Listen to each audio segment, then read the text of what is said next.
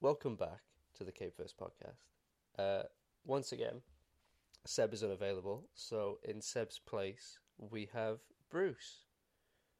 Say hi, Bruce. Hi, hi, Bruce. you sounded your voice went so high there. So sorry. Do you want me to go deeper? Hi, Bruce.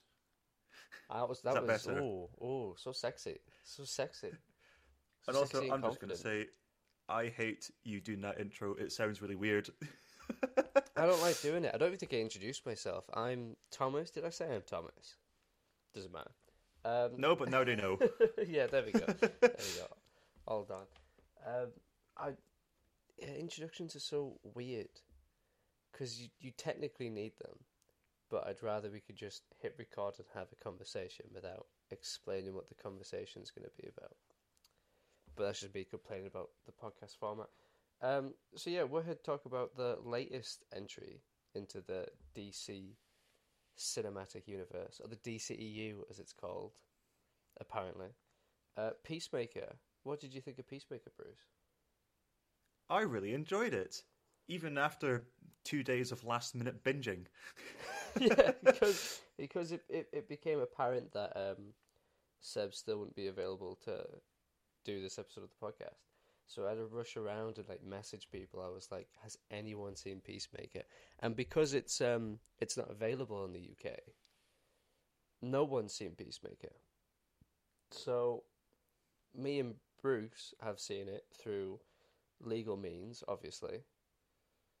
Of course, Yeah, absolutely. Yeah, totally legal, of course. Ex- Exactly, exactly. We're we're good little boys. Um, but yeah, I'd I'd been watching it week to week, but you've binge watched it in two days. So you messaged me on Wednesday saying, "Can you please watch Peacemaker?" And then Thursday morning, "Could you watch Peacemaker?" And then I started watching Peacemaker. please watch Peacemaker. No, please, please, I need you to watch Peacemaker yeah. because I I I messaged like because me and Joe talked about it last week because he was on the podcast, um, talking about Book of Boba Fett, and he was like, "Yeah, maybe." And I messaged him. I was like, "Do you think you'll watch Peacemaker?" And he was like, "No, absolutely not." I was like, "Fuck's sake!" So yeah, I had to rush around and find someone else to do it. But you're here. You've watched it. You're ready to go. So uh, what? Did you know this was out, and did you know this was getting made before I told you to watch it? No, I well see after Suicide Squad, I I just look at social media and then there was apparently things saying, "Oh yeah, Peacemaker's going to get a show," and I just thought, really, this guy? yeah. Because because like in the because that was the only time I was ever exposed to Peacemaker from the Suicide Squad, and from what I saw, Jesus Christ, why is this guy getting a show? Not in the bad way, because he was a great character. Well, he wasn't great. He was a bit racist. Come on. yeah, he was a little racist. A little racist. but but just the way that but just the way his character approaches peace where he kills anyone to get it i just thought why is this guy getting a tv show that surely won't work And what's weird is that that that uh, film is filled with characters that could have a really good spin-off. You know, like Bloodsport. Bloodsport could have a really good spin-off about just him doing other like mercenary missions. Uh, Polka Dot Man, and all he apparently has like brothers and sisters that were all forced to be superheroes. You could do an origin film for that guy about why he was in prison, or a film with Ratcatcher 2 or something, and Ratcatcher 2 getting trained by a dad or whatever. Like, there was characters that I was interested to see. Um, was characters that I was interested to see after the Suicide Squad, and Peacemaker really wasn't one of them. Because I, I didn't really know much about him from the comics. Um, his story seemed finished in the film. So I thought, well, why are you doing a whole show dedicated to this guy? But, I mean, they did it. Uh, And apparently, the reason this got made is because after the Suicide Squad was filmed, Warner Brothers went to James Gunn and they were like, Do you have any ideas for a spin off? And Gunn had apparently just been writing a Peacemaker show in his spare time. was like, Well, I have this. And they're like, yeah apparently he, he wrote it all in quarantine and he didn't expect it to get picked up at all. And then obviously he said Warner Brothers come to approach him, and he said, "Do you have any ideas?" I've got Yeah, this and- over eight weeks. and we'll we'll talk about it in a bit. But apparently, he's got other ideas for spin-offs um, from the Suicide Squad. please, um, King Shark, please. Oh yes, I I, I think I think we are getting like another talking shark in Aquaman two. I don't know. I actually? don't. Yeah, apparently I don't know which one. Um, because I I think because King Shark's one that DC's fucking annoying because every character has about eight different versions in canon. But I think there's a version of King Shark where he is like from a species of talking shark humanoid people out there in the ocean. Um, in other versions, he's an experiment. In other versions, he's like um, from a different dimension or whatever. Like it's it's D- DC comics are weird. But I wonder if they're going to explain in our way and be like, "Oh, he is from this race of people," or if it's two completely unrelated humanoid shark people. Yeah. You do not care, do you? I d- I know. you absolutely. You're just such an do not give a fuck. encyclopedia. They could do multiple uh, King Sharks for all I care. I don't know. it it's weird, right? Because, and this will tie into the ending of the show, so it's sort of jumping ahead. But it's weird watching all of these DC projects get made because there's no one at the top running things. There's not like one person being like, "Well, we have to have this in canon and this in canon. We can't do that because we've already done this." So, so far, nothing's really contradicted itself. But I feel like the fact that there's no one in charge of DC films, we're gonna start hitting some weird roadblocks where like characters are referenced but they've not been introduced yet or whatever.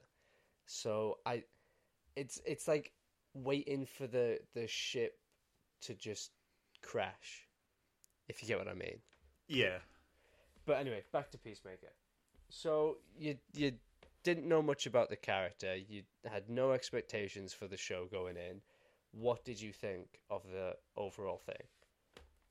I surprisingly really enjoyed it actually, because I, as someone who really, well, not that I didn't expect anything good to come out of it. It was James Gunn, of course, but I just wasn't fussed with it in the slightest. So actually, after binging it over two days, I surprisingly really liked it. That's good. See, I'm the same. I I had no expectations going in, and I knew I was going to watch it. I knew I'd like it, but I wasn't excited for it because it's not like it's not a character that I've read about in the comics. You know, um, it's it's like a character I know about, but that's the extent of my knowledge.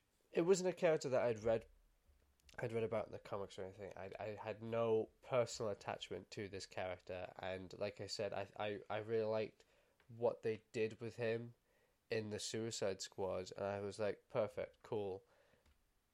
Character arc finished, and actually, this show sort of reframed what I thought about the character because originally I thought he was a guy who enjoyed killing, and just said it was all about you know, it was all for peace and protecting the innocent or whatever.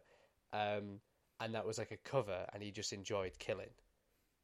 Because there's that scene where he's got Ratcatcher 2 on the ground and he's about a killer. yeah, And she says, like, why not just destroy the tape? Why do you have to kill me?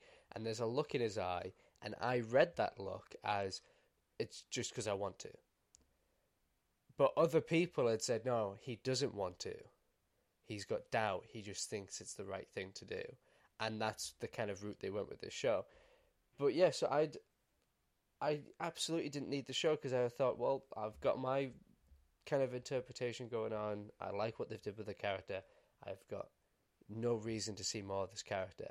And they kept teasing it, and there's that post credit scene at the end of the Suicide Squad, and I was just like, yeah, I guess they're doing it, but I do not care. And I really liked it. It's probably one of my favorite. It's only, it's only February, but it's probably one of my favorite comic book things of the year. whoa, whoa, that's a bold claim. but no, I've I've really enjoyed it. However, they've announced season two, and once again, I'm just not excited for it. Like I, even have after to- seeing eight episodes, I, I was still like, oh, I guess season two. Okay, whatever. Well, it's not. It's not, it just feels. I'll- We'll get to the ending obviously later, but it it just doesn't. Obviously, there's more growth for characters, but there's. Where else can a story go? Is it just going to be another project? And Project I, I Ant- hope, Project Anteater, yeah, they'll have to pick another animal, won't they? Project Horse. I don't know.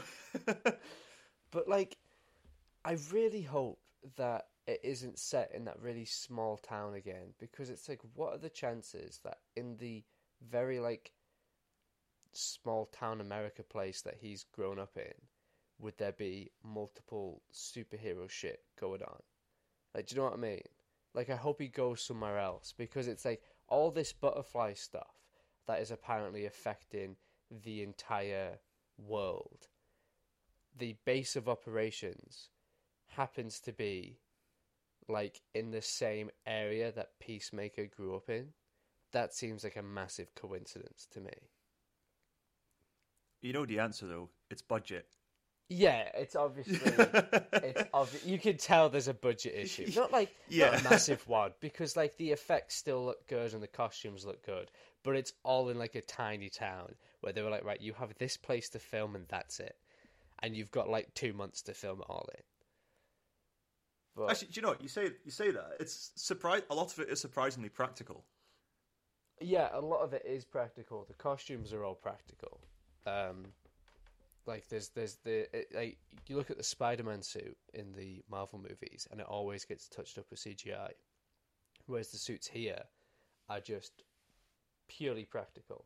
And hot take, I prefer the DC costumes over the Marvel costumes. No, I see that. That's fair, actually. Based.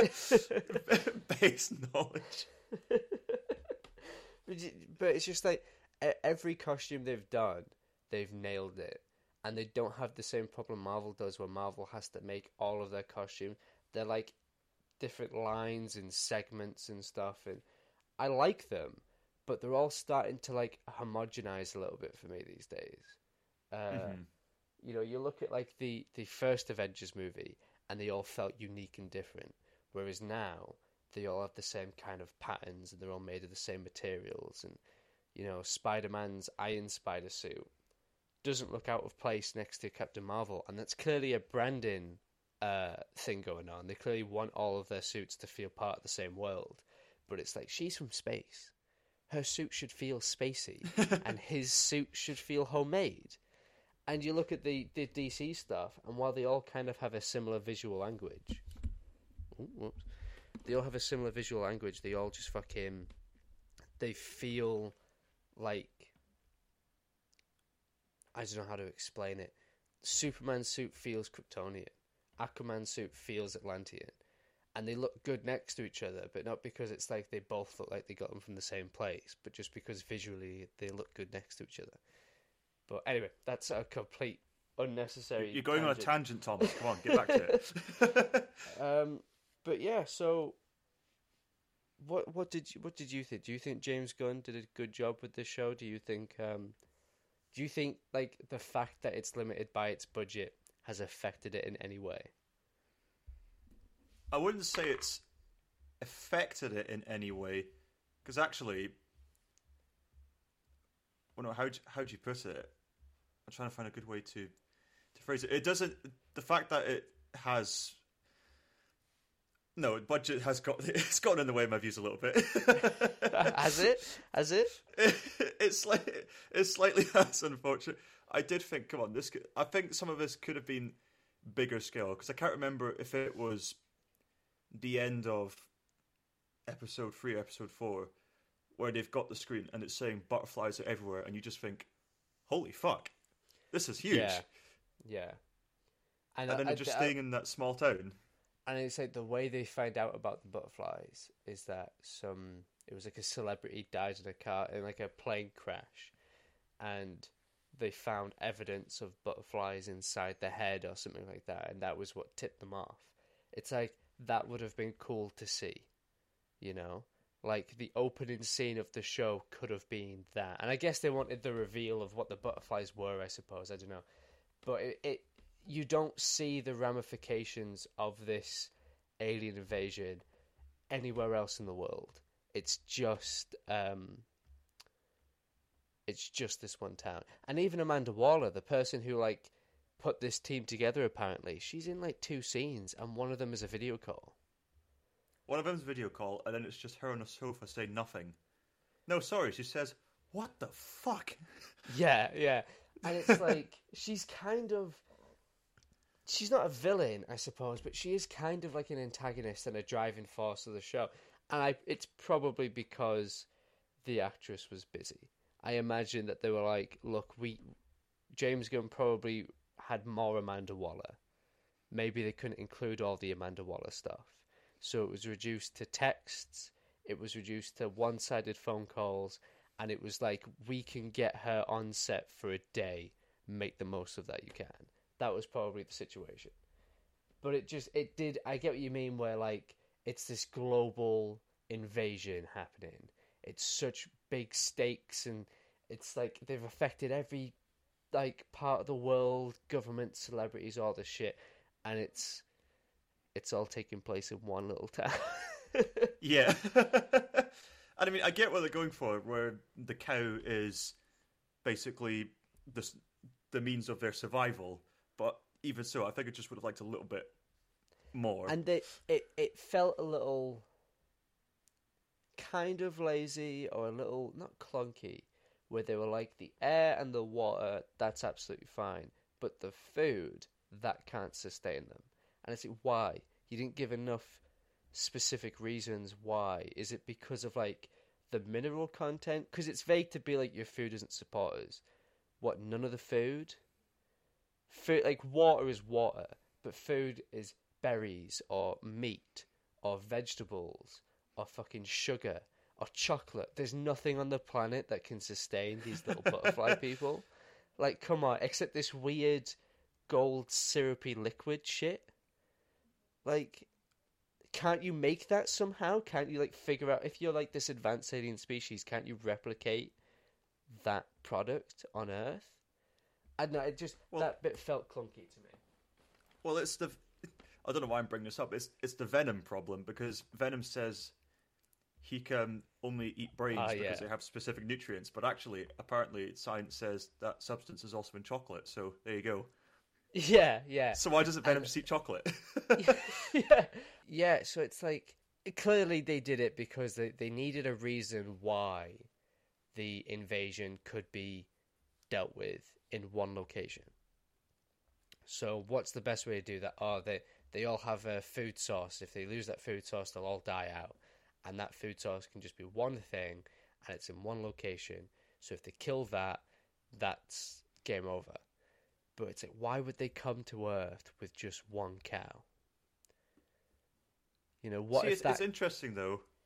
The the more I do think about it, actually, with this alien invasion stuff taking over the humans, this is basically the plot for the Suicide Squad. Yeah, it is. It's very similar. Um, in fact, there's a lot of because I was watching these weekly breakdowns by I think New Rock Stars, and every week there was stuff where it was like, this is very similar to Guardians of the Galaxy. This is very similar to um, the Suicide Squad, and there are a lot of repeating elements, even like visually, like um,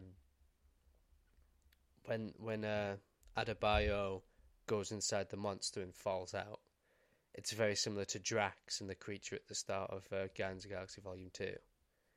Mm-hmm. Um, jokes are very similar. Like they have a little, I think it's in the last episode again, they have that back and forth about sarcasm and how he should have used a sarcastic voice. There's a similar exchange in Guardians of the Galaxy. So it's it's James Gunn likes to reuse a lot of elements. Um, and he, I guess he pokes fun at himself where they were like Project Butterfly, and he's like, "Oh well, the last time I did one of these, Project Starfish turned out to be a giant starfish. So what is this? Is it going to be like a giant butterfly? And it's not giant butterflies; it's little butterflies but it's still the same shit. And I am hoping that you know if they do season two, it's not it's not just another big kaiju monster. See, that's the thing, though. I'm kind of glad he's embracing this weird side of DC because I don't think any of the movies would ever go in that direction. No, but there's there's also DC properties out there that have gone weirder. Have you seen Doom Patrol? I have not seen Doom Patrol. right, Doom Doom Patrol is fucking weird, bro. it is, it is, I love it because there's there's a lot of weird shit that have happened that's happened in uh, DC Comics, and Doom Patrol kind of has claimed all the weird shit. Um, in season two, uh, it might even be in season one. I can't really remember now. It's been a while since I've watched it. Um, but they meet a sentient street called uh, Charlie, I think, and it is a it is a street that is alive. Right. And they meet a guy called I think it's Flexo, something like that. He's a guy who, if he flexes uh, any muscle, it, it has a different power, and he flexes one muscle that gives everyone an orgasm, including the sentient living street. Oh my street. god. which means that that street can have an orgasm, and that is in a DC property. Jesus Christ. Oh my. okay, right. Okay, yeah, yeah. Okay, I get what you mean there, but And I fucking wish that that show was canon. I I hope whatever Flashpoint does, I hope that the only thing I want is that Doom Patrol becomes part of the same universe as the films, because that would be fucking hilarious. Jesus. Right. Okay. Yeah. So that that show isn't canon, but I'm kind of implying that basically, um, Peacemaker is DCEU or what whatever DCU is at this point. Yeah. I have no idea, but that's kind of in the same universe, and you wouldn't really see that sort of stuff cross over with Batman or Superman in a sense. No, you're absolutely right. I highly doubt that the upcoming uh, Black Adam movie is going to have a scene where two people talk about whether or not Aquaman fucks fish. Oh God. Oh, we'll get to that later. or do you want to talk um, about it now? I don't know. Well, I think I think we should because we've we've sort of alluded to it, but we've not really explained the full plot. Because what is the premise of this show? Ah, good question. Very good question.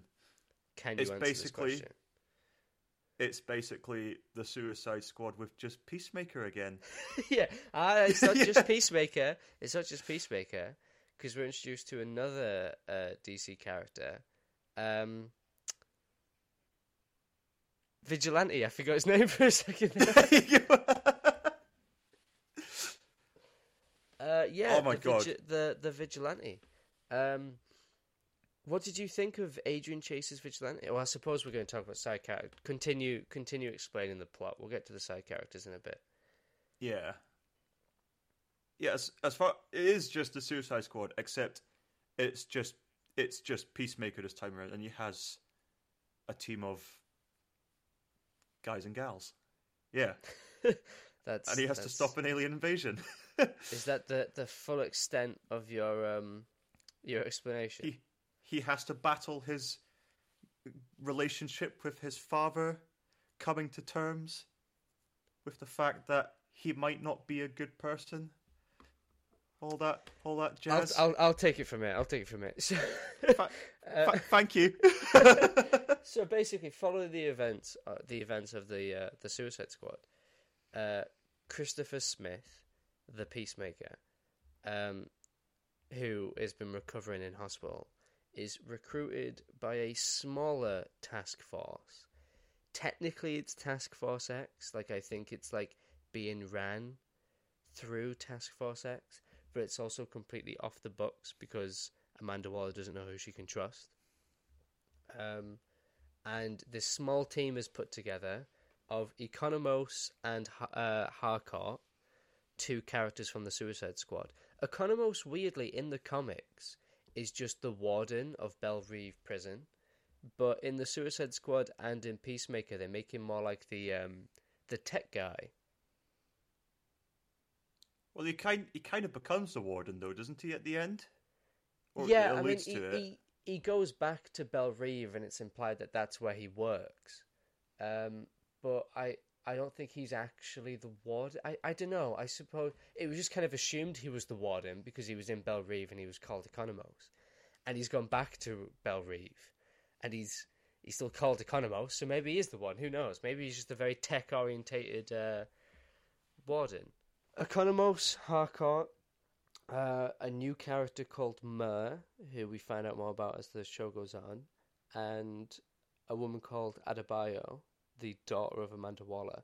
I don't know if Amanda Waller has a daughter in the comics. She might do. She probably does, but I don't really know. Um, and Peacemaker at the original team, and then about two episodes in, three episodes in, Vigilante just joins the team. I love that though. I love it.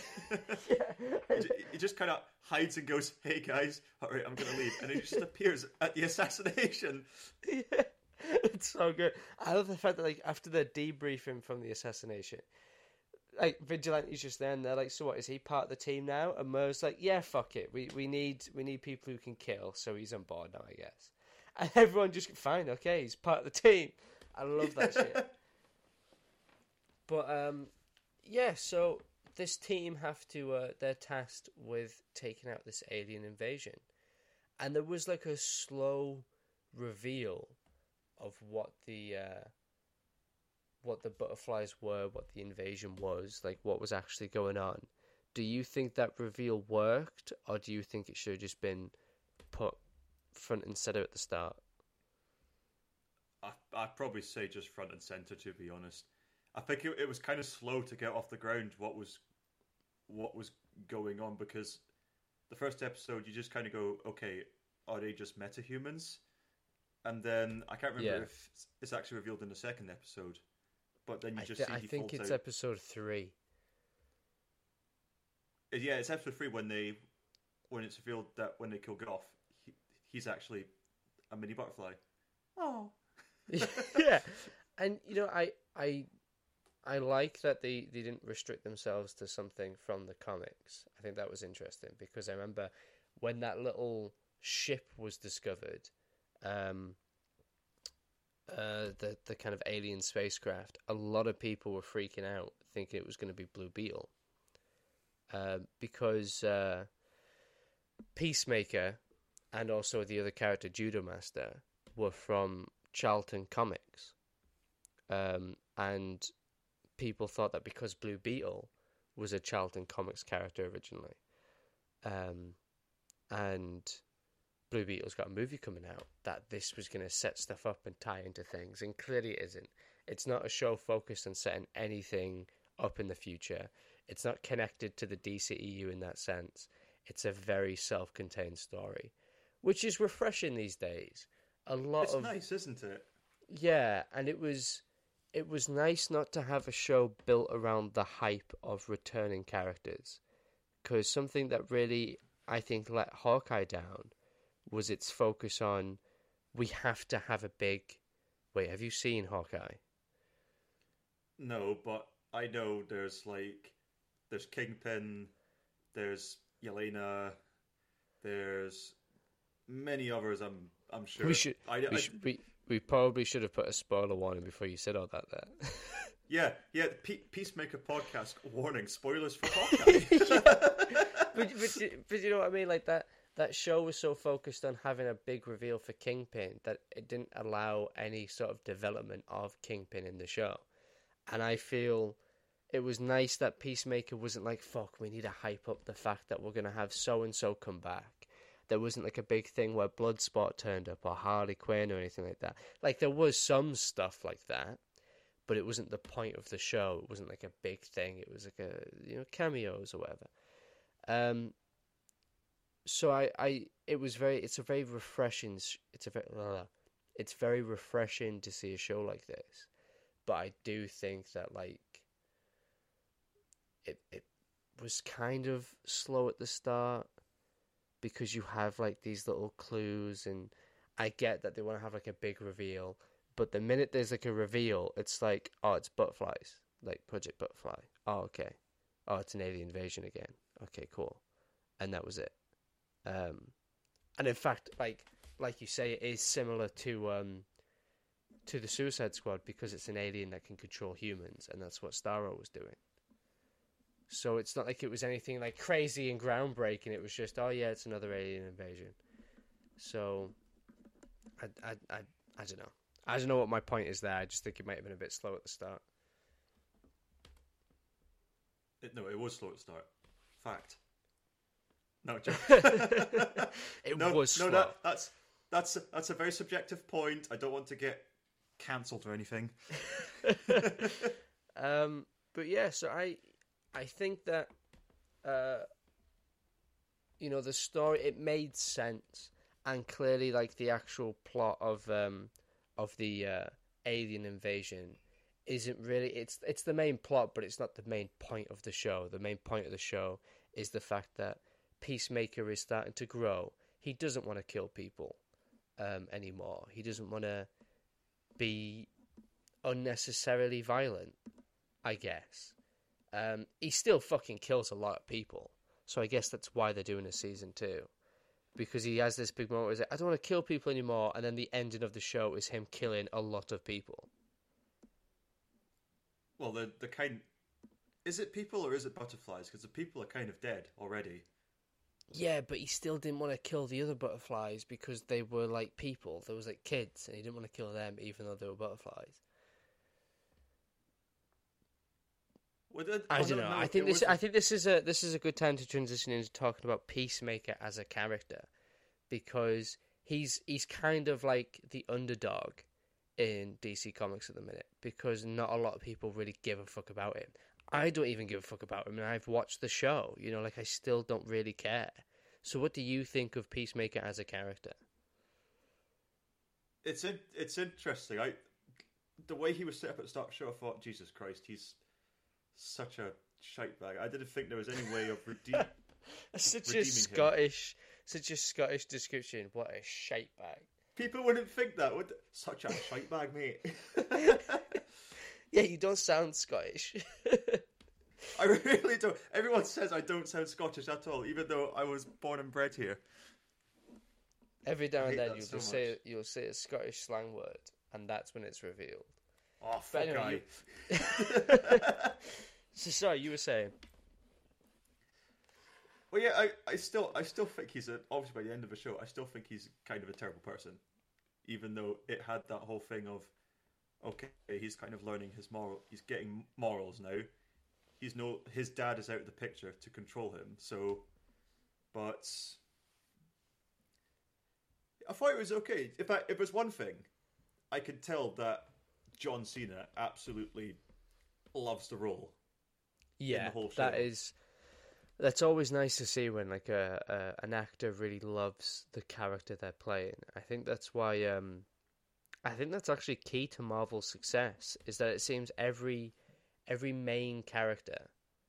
Um, because I, I, like you know, people have come out and said, "Oh, I didn't really enjoy it." Like the guy who played Red Skull, I'm Hugo Weaving. There we go. He wasn't a big fan of his role. A bunch of the villains felt a bit like underserviced, but every main actor loves the character they play and are passionate about it. And I think that's key for superhero success because if you want that character to keep coming back and you want to have the same guy play it, they've got to love the character they're playing. You know, if they're just doing it for a paycheck, then you're not going to get that same passion. And John Cena fucking loves Peacemaker.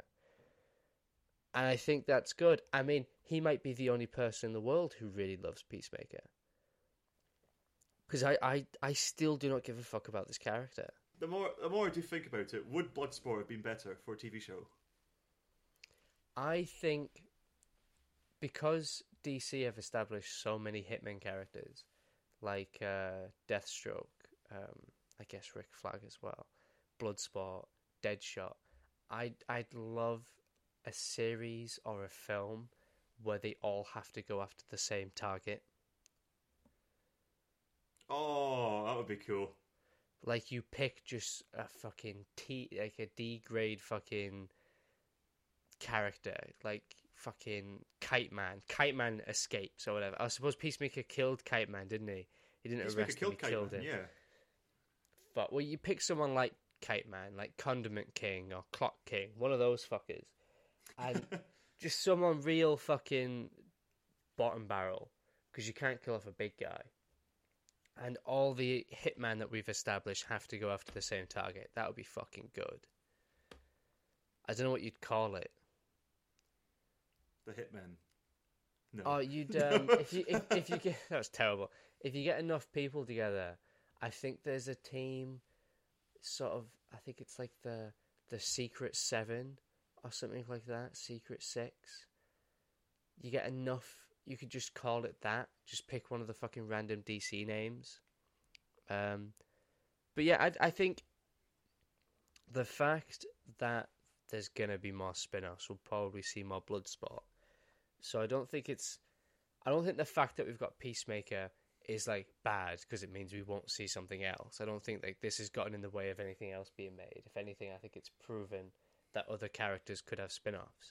But I do think that like if they'd gone I think if they'd gone, hey, we're going to do Bloodsport as a spin-off first, there would have been more hype generated for it. I think. Mm-hmm. Um, I don't know. But speaking of strange spin-offs, because John Cena's much bigger than Idris Elba at the minute. is he? Do you think so? I well, no, it, it Idris Elba's big as big as an actor, but John Cena I think is just big as in terms of everything else. Unfortunately, I, su- I suppose, but I mean, he's because what recently he's done Fast Nine, He's Fast Um, Nine, yeah. he's done this. I th- I I don't know if Idris Elba, I don't know if John Cena is bigger than Idris Elba because like, I mean, I suppose Idris Elba hasn't really done much. I don't know. It, it it's hard to judge because I've seen more about John Cena lately, obviously because of Peacemaker. I don't know. I don't know. It's interesting. So we talked about like spin-offs and all that crap. And spin-offs come from interesting side characters. Do you think there were any interesting side characters in this show? In this show, the obvious one to point to would be Vigilante. Or say he's not interesting; he's just entertaining.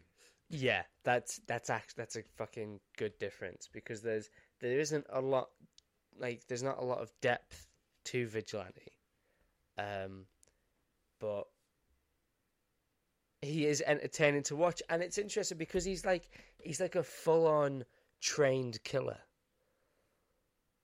Yeah, Where did he get those skills from? Was he trained by uh, White Dragon, um, fucking Peacemaker's dad? You know, like where did he get those skills from? Because they they do just run around this little town. Oh well, no, no, not White Dragon, because then he'd be a big, a big raging racist. That's true. I don't know. That's true. But like, who who trained him? Maybe his dad was also like a trained killer. But I'm just curious because like it's implied Maybe that he just Peacemaker. up. I don't know. Yeah, he just he just he's self taught because it's He's, implied he's, a that psych- he's a psychopath. he, he's fucking. I love, I love that scene where he goes into the prison and he just riles up the racists and takes them all out. It's so Yeah. fucking good. Um, but yeah, he's. It's implied that before the events of the Suicide Squad, uh, Peacemaker and Vigilante were like a duo. They were they like worked together and fought crime together and killed people. But they just they live in like a little, a little town near a forest. Maybe they were hyping it up, and actually it's quite shit. I don't know. Yeah, they're but like he killed Kite Man, and Kite Man's like he's not like a big name. He's bigger now because of the the Harley Quinn TV show. But he's he's he's an actual supervillain that Peacemaker killed. Was that in that town, or did they go out? Did they go other places? Did they like go to Metropolis and fight crime there for a week? Oh, I don't know, man.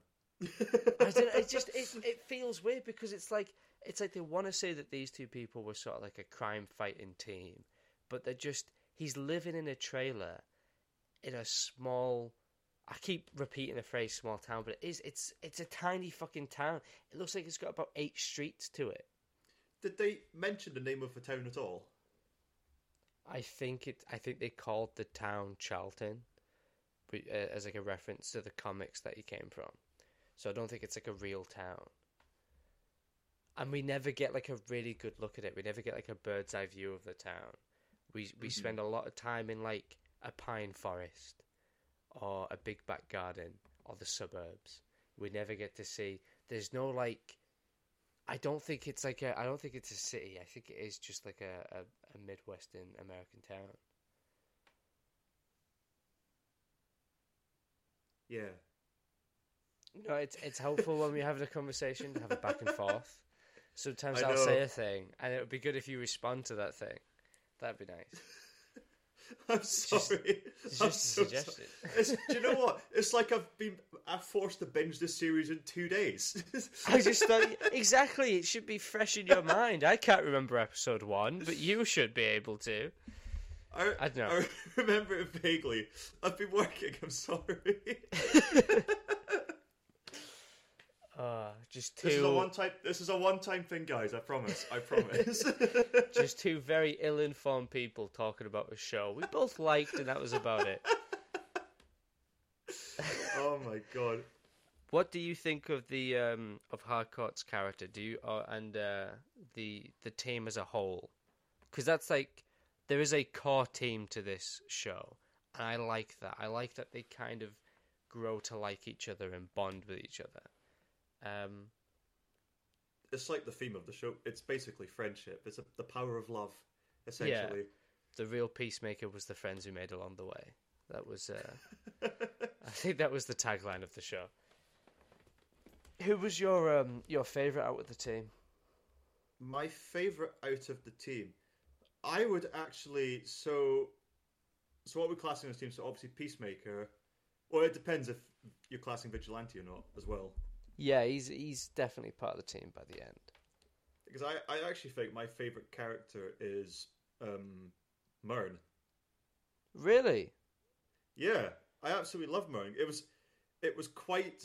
It was a nice twist. It was a nice twist. I thought actually, because I It think was a nice episode, twist.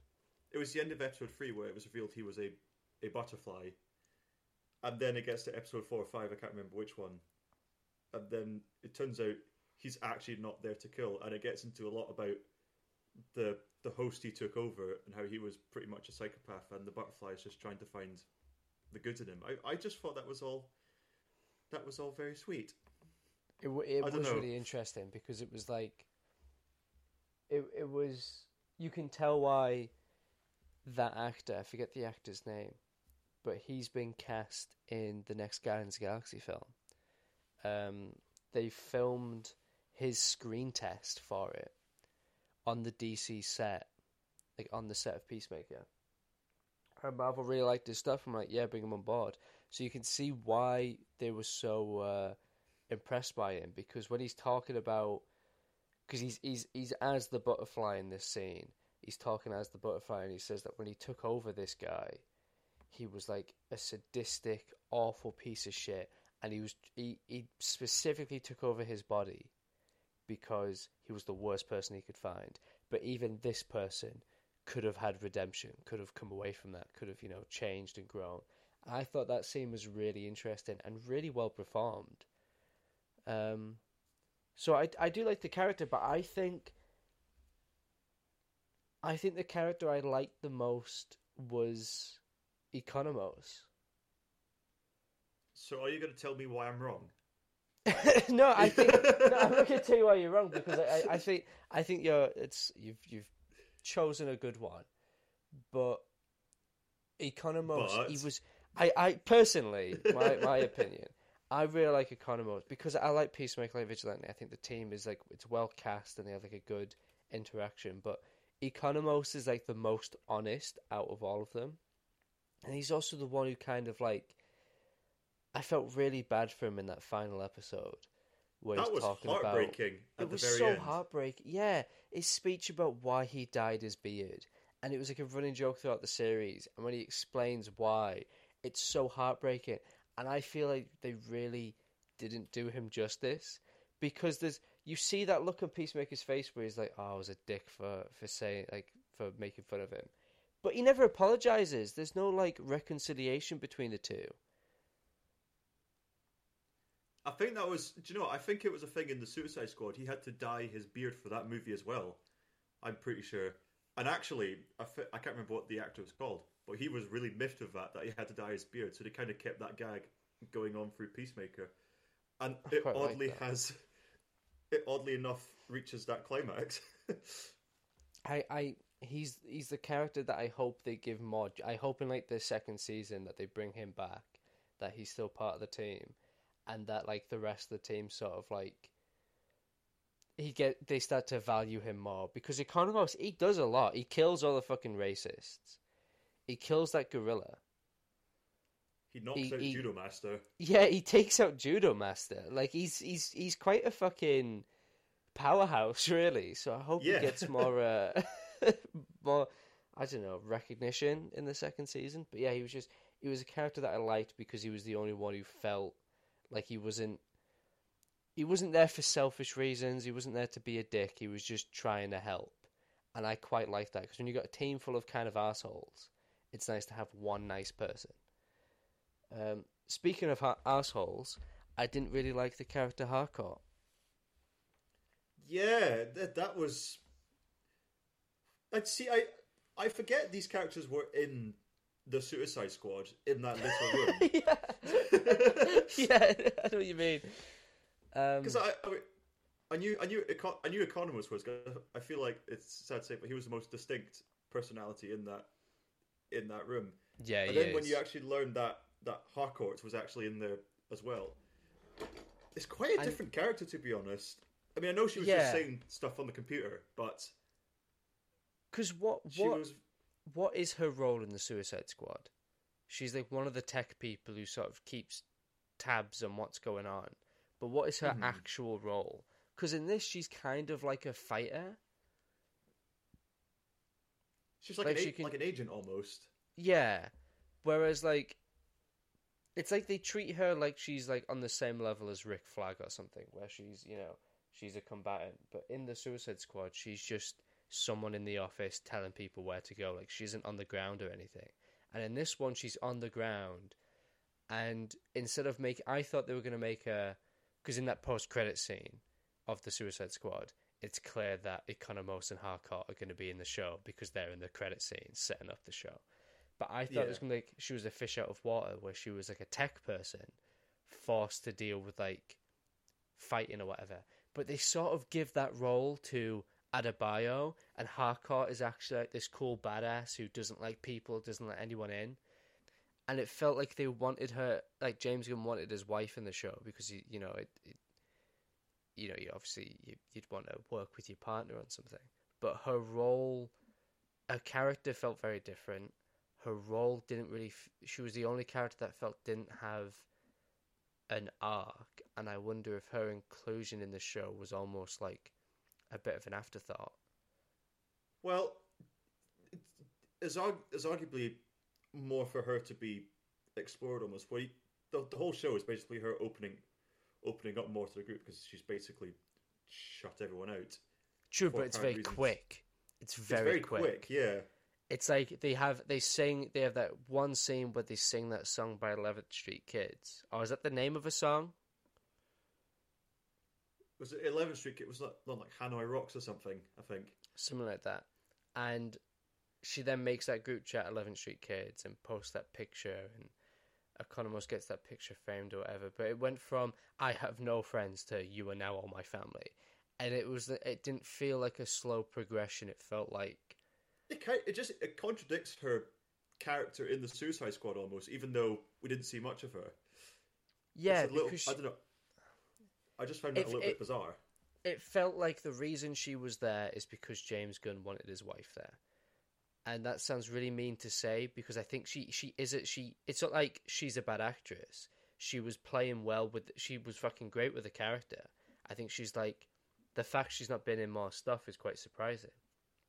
But it also felt like her character was completely changed because all of a sudden she's like a fighter. She can like she knows how to use guns. She's a hand she's a hand to hand combatant and all this crap. None of that was really like expressed or alluded to in the first film. And now she's like this super fucking badass who doesn't talk to people and hates everyone and blah blah blah and I don't know. It and I didn't get the relationship or the, the, the potential romance between Peacemaker and her either. Oh please, that that I just wasn't working in the slightest. I don't think. I'd actually, I Uh, honestly prefer it just as friendship. Yeah, But- having like them hold hands and they're all like, "Oh, I, I, I'm I'm finally letting someone in," even though I'd already done that a couple episodes ago. Like it, it, I didn't like that bit. It felt forced and unnecessary. Should we move on to the next character? Yeah, I think we should. What do you think of uh, uh, Adebayo? Adebayo was actually quite interesting because it was. I thought it was just going to be like the usual stick of oh, new recruit and stuff like that. But no, she was fucking Amanda Waller's daughter, and she was there to plant the diary to put Peacemaker back in prison. And I was like, holy shit. And it was like, does she really want to do this? It was interesting seeing her. Well, is it is it growth? Is it growth? Because it's kind of Yeah. more along the lines of, can she kill people? I th- I think what sense. was because like I think what was interesting, and this is why I think Amanda Waller was supposed to be in the show more, and they had to reduce her role because the actress wasn't available.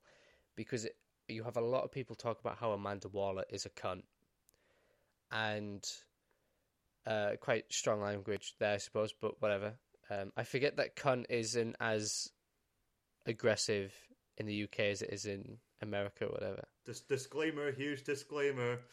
but um, it felt like throughout the show you hear how much of an awful person Amanda Waller is, yeah, Mhm. and the show clearly wanted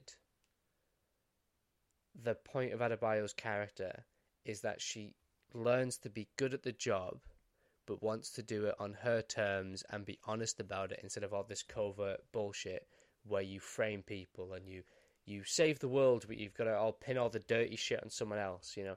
And that kind of comes to blows at the end when she reveals the Task Force X program.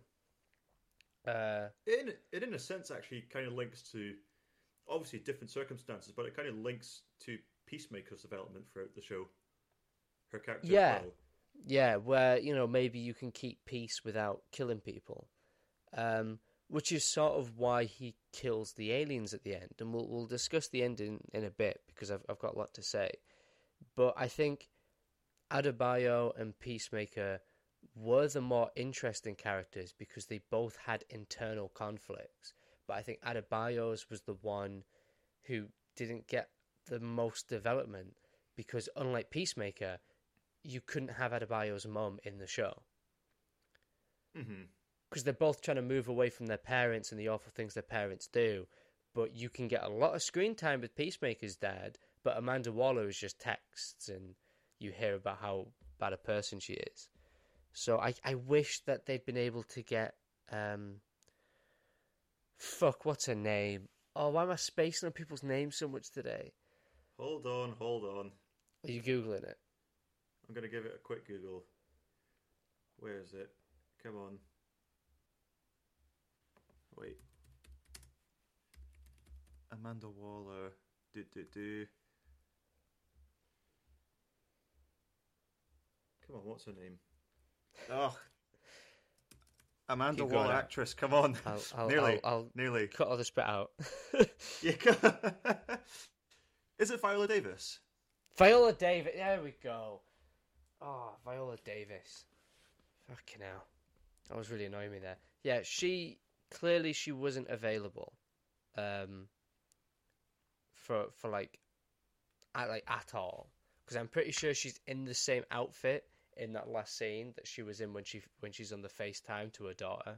So clearly they Yeah. got her for like a couple hours one day maybe. Um, so I I it would have been nice to have her more because you'd have felt like when that the ending when she outs her mom and everything that was done, that would have felt a bit more impactful because you got to see her relationship with her mom. But there's none of that. So I don't know. It's um A little bit wasted. yeah, because especially because like the fact that the public know about Task Force X is kind of wild. But also, this is the thing, right? This is this is a little bit of a tangent, but this is something that annoys me about modern superhero movies. They have no intention of showing how the public responds to shit like this. Yeah, that is true actually. Because the most you get in like the Marvel movies now is with the Disney Plus stuff, you like with um, Hawkeye, you have characters who thank him because he saved their city and he saved the world or whatever. But you never get to see how the public responded to Natasha releasing all the secrets or the fact that aliens exist. You get that brief montage at the end of the Avengers, but you don't get anything like that for Endgame. And the same in um, the same in the DC stuff. You don't really get to see like how the public responds to. You have like crazy people talking about like, oh, Atlanteans are real. Okay, why don't they believe him? What did the public know? Do the public know about the Justice League? Also, interestingly, this show is the first time the Justice League in this universe are called the Justice League. Seriously. Yeah, they're not mentioned. They don't. They don't use the name Justice League in Justice League. Um, and then in the in the movies that are set after Justice League, like Aquaman and Shazam, they're not mentioned. Uh, the Suicide Squad doesn't mention the Justice League. They mention like Superman, but they don't mention the Justice League. And here, Adebayo specifically says, "Can you call the Justice League?" So what? Ep- I'm trying to think what episode that was again. It was one of them. It was the very last. Epi- it was. It was the very last episode. It was the very last episode. The Oh, so- very last so did- episode that the Justice League get named. Bloody hell! That that's something I would never pick up on. Watching this. Also, also because of this show, characters like Bat-Mite, Kite Man, and Green Arrow are all canon and exist in the they're DCEU. all mentioned. Yeah. Yeah, which is fucking weird to me because that means Green Arrow exists. Green Arrow is out there somewhere in the DCEU. He's an established superhero, and he's never come up before. Uh, They mentioned him, and I just I was immediately casted to the Arrow TV show, and I thought, oh, okay, this is canon. But then I remembered, oh wait, this is DCEU. So Exactly. there's an actual Arrow in this universe. And it's fucking because that's crazy to me because that means say they do Green Arrow at some point, they have to remember that he is an established superhero now, and people know about him. Because if he turns up and it's like Green Arrow's origin story and it's set after this film or this series, even, it's going to counteract that fucking comment. And this, I don't think anyone at the top is running things. I don't think anyone saw that and went, well, we've not introduced Green Arrow yet, so we can't mention that. So I went, ah, fuck it, it's a DC character, we'll just reference it. Because I've been thinking for ages, because there's a Black Canary HBO Max project coming out. And I thought they were going to introduce Green Arrow in that show, or movie, whatever it is, I can't remember. Um, and I, I wonder if they're going to pay attention to the rest of the universe and be like, he's an established superhero, we should introduce him. I don't know, it's weird. The fact they're so loose on this shit is strange to me because it, I feel like it's all it's going to end up overlapping at some point. Do you know what I mean? Yeah. Or am I the It's- only person who cares about this? Flashpoint is coming. Calm down, okay? that's actually okay. good. Yeah, that's actually a great point. Anything that does contradict, they'll just say Flashpoint did it. A- anything that happens at this point is all just going to become meaningless from Flashpoint. yeah, yeah. They'll they'll do Flashpoint and Peacemaker won't exist as a character. Oh, they'll just sake. they'll retcon everything. Um, but yeah, I uh, have we have we covered all the side characters? Are there any characters that you want to talk about? I'm trying to think. Um, did we discuss Vigilante? Yeah, he's actually um, something I, I, wanted to say about Vigilante. Apparently, I, I don't know much about Vigilante in the comics, but from what I've seen, people get outraged by. He's very different in the show. Oh no. Oh, Apparently, shame. um, I know it, it. It doesn't matter that he's an interesting or not interesting, but entertaining character to to watch. All that matters is comic accuracy. You know, he's also he's like the the second live action vigilante because vigilante was also in um in the Arrow TV show, Mm-hmm. which I didn't realize. I watched most of Arrow, and I didn't I didn't recognize the character at all. Um, the costume's spot on though. The costume's great. Actually, there is what. Yeah, there is one more character actually. Oh, who? White Dragon. oh yes, the villains of the of the piece. Um, Mhm. What do you think of White Dragon? I love. I really liked White Dragon to be honest. I, th- I think specifically more. Hang on, what's his dad's name? Let me get this up quickly. August August Smith, Auggie Smith or something like that. Auggie Smith, yeah. I think um I I I don't think I'm gonna have a quick Google. While I'm Googling, you tell me what you think of the character. Well, it's, it's not the character on its own. 'cause on its own, he's. I mean, it's gonna be bad that I. I love the interaction between him and the, and the police officer Sophie Song. I I just loved I just loved him being an absolute. I mean, it was bad, obviously, but just him being a racist, and I was just thinking, you can't get away with this shit anymore. Went so long, and it was like, or as I say, ching chong choppity chopsticks or something. It's just like Jesus, you can't do that. You can't. it's fucking fucking crazy. I, I you know what, right?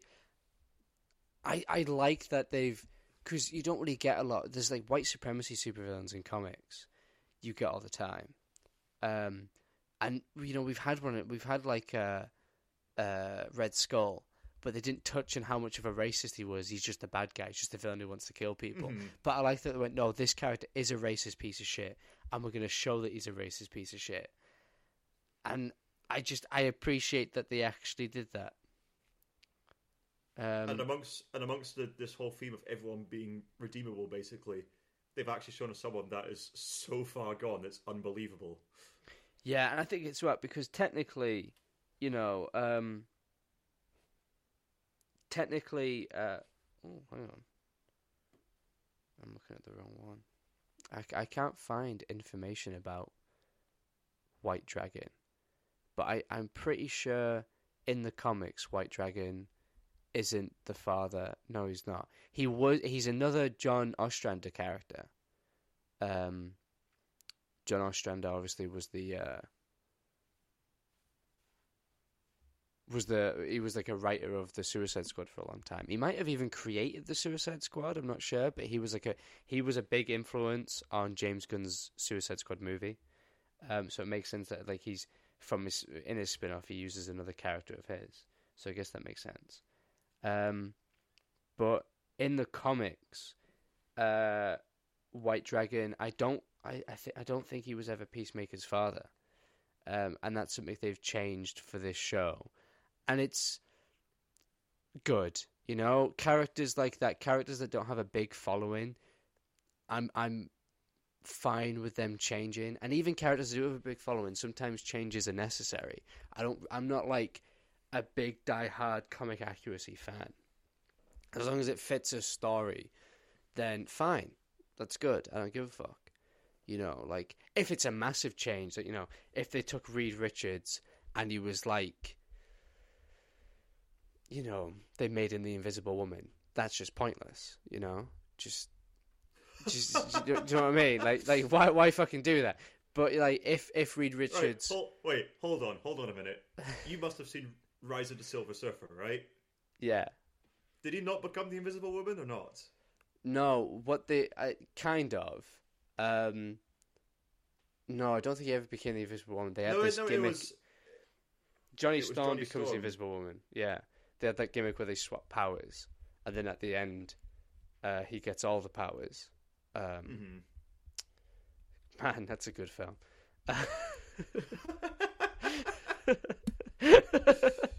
Oh my Um, god! But yeah, like I don't really give a fuck about comic accuracy. So it was cool that they took this character and were like, Christopher Smith's dad in the comics isn't really like anyone. Um, so why don't we make him this villain? Because it's good. Because like Peacemaker, he's supposed to be a villain, I suppose, or an anti-hero at least. That's why he's on the Suicide Squad. He's a criminal. He's a criminal in prison serving his sentence. So how do you have someone? You need someone even worse to make Peacemaker look, look redeemable or not as bad. So what do you do? You take a complete piece of shit like White Dragon, a white supremacy asshole, and make him the villain. And they also made him like this super fucking intelligent inventor, like out of nowhere. But they never bring it up. They never bring it up. They never explain how he does all this stuff. They just say, "Yeah, he built all that shit." I thought because he has that like he has that cupboard that opens up into like another dimension full like of all this gear. yeah. Yeah, and I was like, oh, someone's giving him that shit. And I thought, oh, maybe they'll be like, they'll mention that like Lex Luthor's been funding supervillains across the country or something like that. But no, apparently this guy just made that Oh. because he, he al- and he also he also made Peacemaker's helmets, and I like that. You know now because in the comics, Peacemaker's helmet could like do a bunch of shit, and I like that they they had that in this show. Would have been good to have that in the Suicide Squad, but whatever. I guess they wanted to keep things uh, simple. Um, they also didn't really explain why Peacemaker's costume looks like that, but maybe his dad just hated him. Well, he does, doesn't he? He we does. just hate him, yeah. Maybe he made that costume to make him look like a prick. But it's And actually, you look I, at I think. No, you, you Go go. You go first with your co- your costume analogy.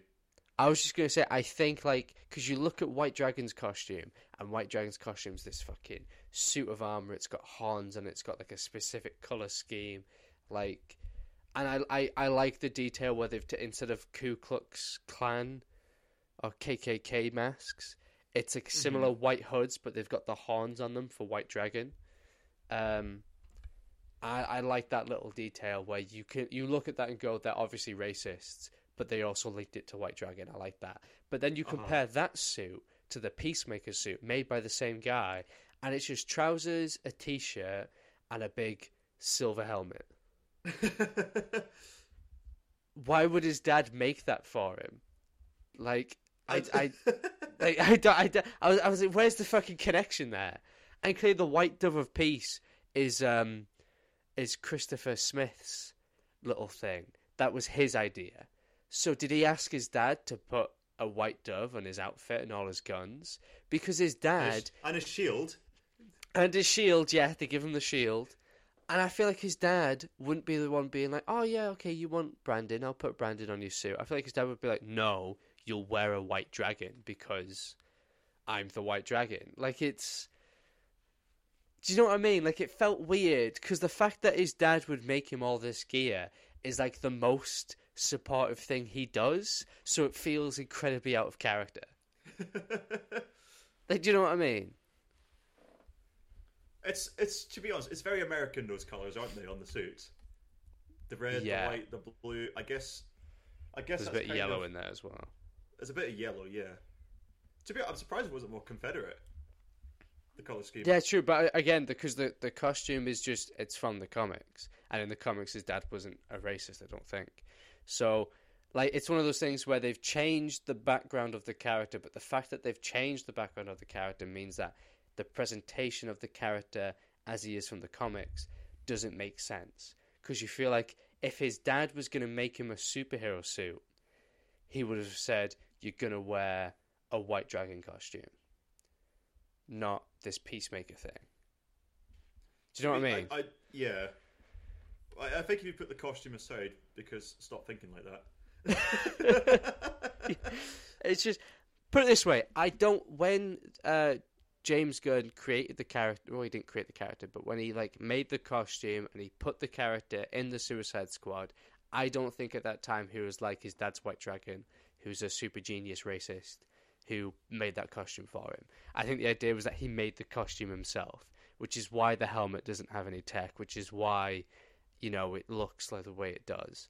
But the fact that his dad, they retcon it where his dad made him the costume and made him all the gear, it doesn't make sense because I don't think his dad would be in any way altruistic. hmm Um, but anyway, what were you gonna say? I, I, I just see. Oh, hang on. Keeping that in, that's the intro now. Oh yeah, that's, that's going to be the intro. Welcome to Kickverse. That's the intro. oh my god, Jesus! I'm going to make that a snip. I'm copywriting that. yeah, the, what, what you what you were saying earlier about about changing the characters just to benefit the story. I think I think it works really well here because I love the fact, like, well, I don't love, I love their relationship. Well, their lack of relationship almost, because it, it fucking helps service Peacemaker's story, I really, I really enjoyed it. That was probably, that was actually probably one of my favorite bits. It was Peacemaker learning to, basically, well, I say kill. I don't know if he still wants to kill now, because he's a, he's very loopy on that. Yeah, yeah. He doesn't want to kill, but he killed his dad. But with the fact that, with his essentially his tormentor now gone and out of the picture, he now has this. He now basically has adapts his own set of morals and who he wants to kill. Because you feel like when he was originally the peacemaker, he was basically doing it to impress his dad, just for forgiveness for what he did to his brother. Yeah. Which um I love that backstory. Again, different from the comics, but it was so well done. I I I wonder how exactly did he kill his brother? Because it looked like he punched him and he started like foaming at the mouth or whatever. Oh, he was doing the worm. yeah, I was like, I, I was like, did he? It was the idea that he punched him so hard it killed him, or that he punched him and he like fell and hit his head and that's what killed him. I, I, didn't really, I didn't really understand that to be honest. It was like, because yeah, it it felt like it was the fact that he didn't just die and he was like twitching on the ground dead. He was like foaming at the mouth, Mhm.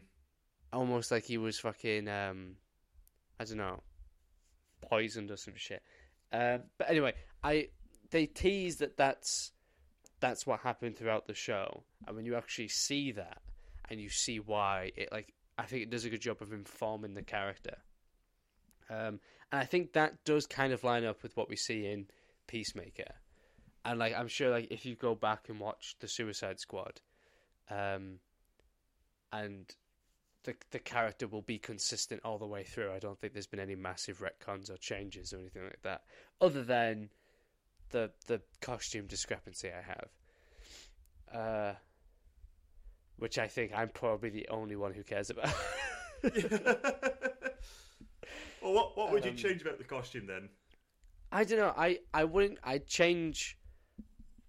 I'd change the backstory to it because the costume is dead on from the comic, so I like that. But I'd make it so that he was the one who made it, and his dad is always trying to push it, push like a, a more high tech version of the costume that's got like a white dragon on it, and it's like super racist. But he doesn't want to. He doesn't want that. He just wants his, um, his costume which is why his costume looks kind of homemade, I guess. Mhm. Um, that's how I'd have done it. But the fact that like his dad is like willing to make him this costume, it's like it feels weirdly supportive. Because obviously Christopher Christopher Smith was the one who came up with the name Peacemaker and the logo.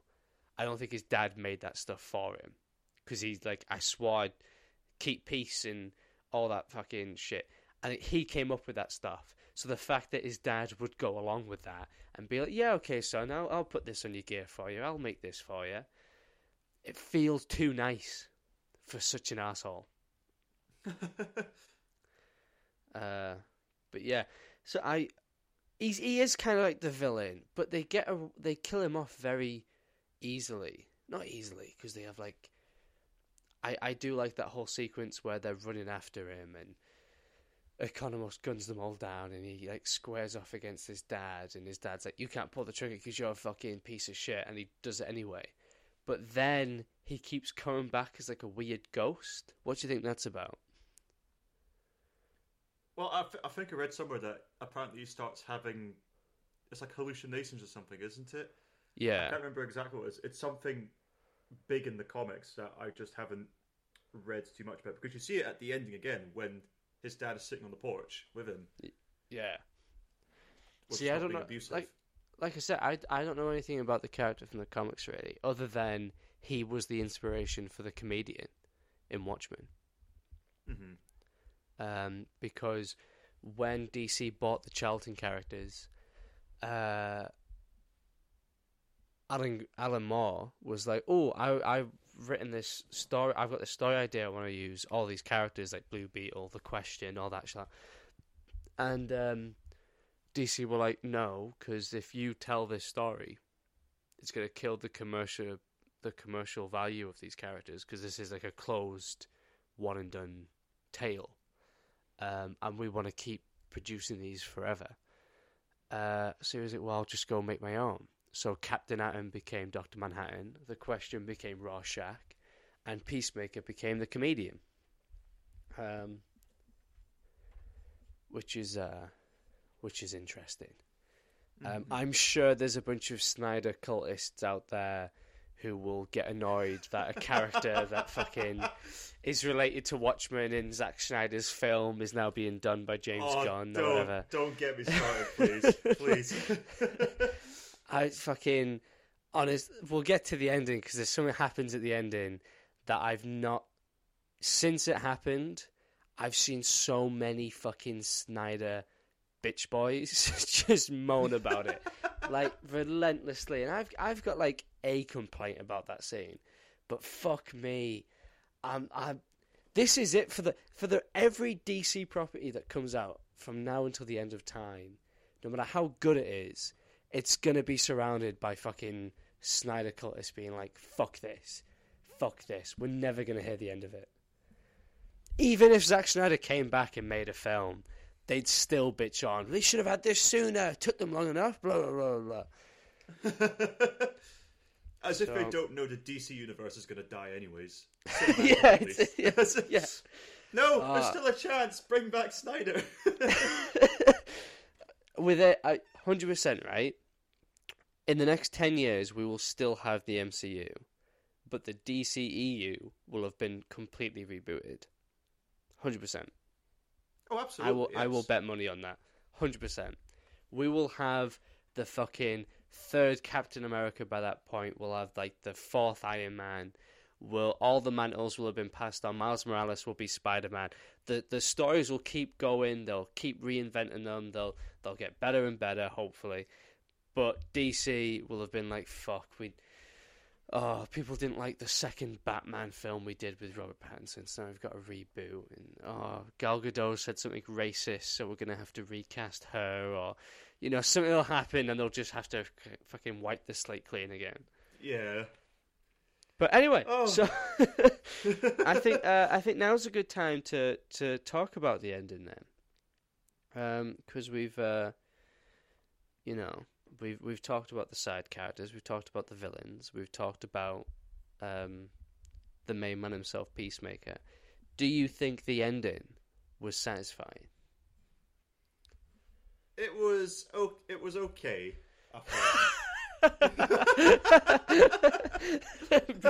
Okay, why why was it just okay? Well, it was. It just to be honest, just with like the whole tone and the direction of the show, the ending just felt really chill. To be honest, he just, he It felt super chill. No, I, I know exactly what you mean because like they get to the barn because the the whole point of the ending is they have to kill this cow that they call it, which is the the thing that feeds all the butterflies because apparently it's the only food that can sustain them. Whatever.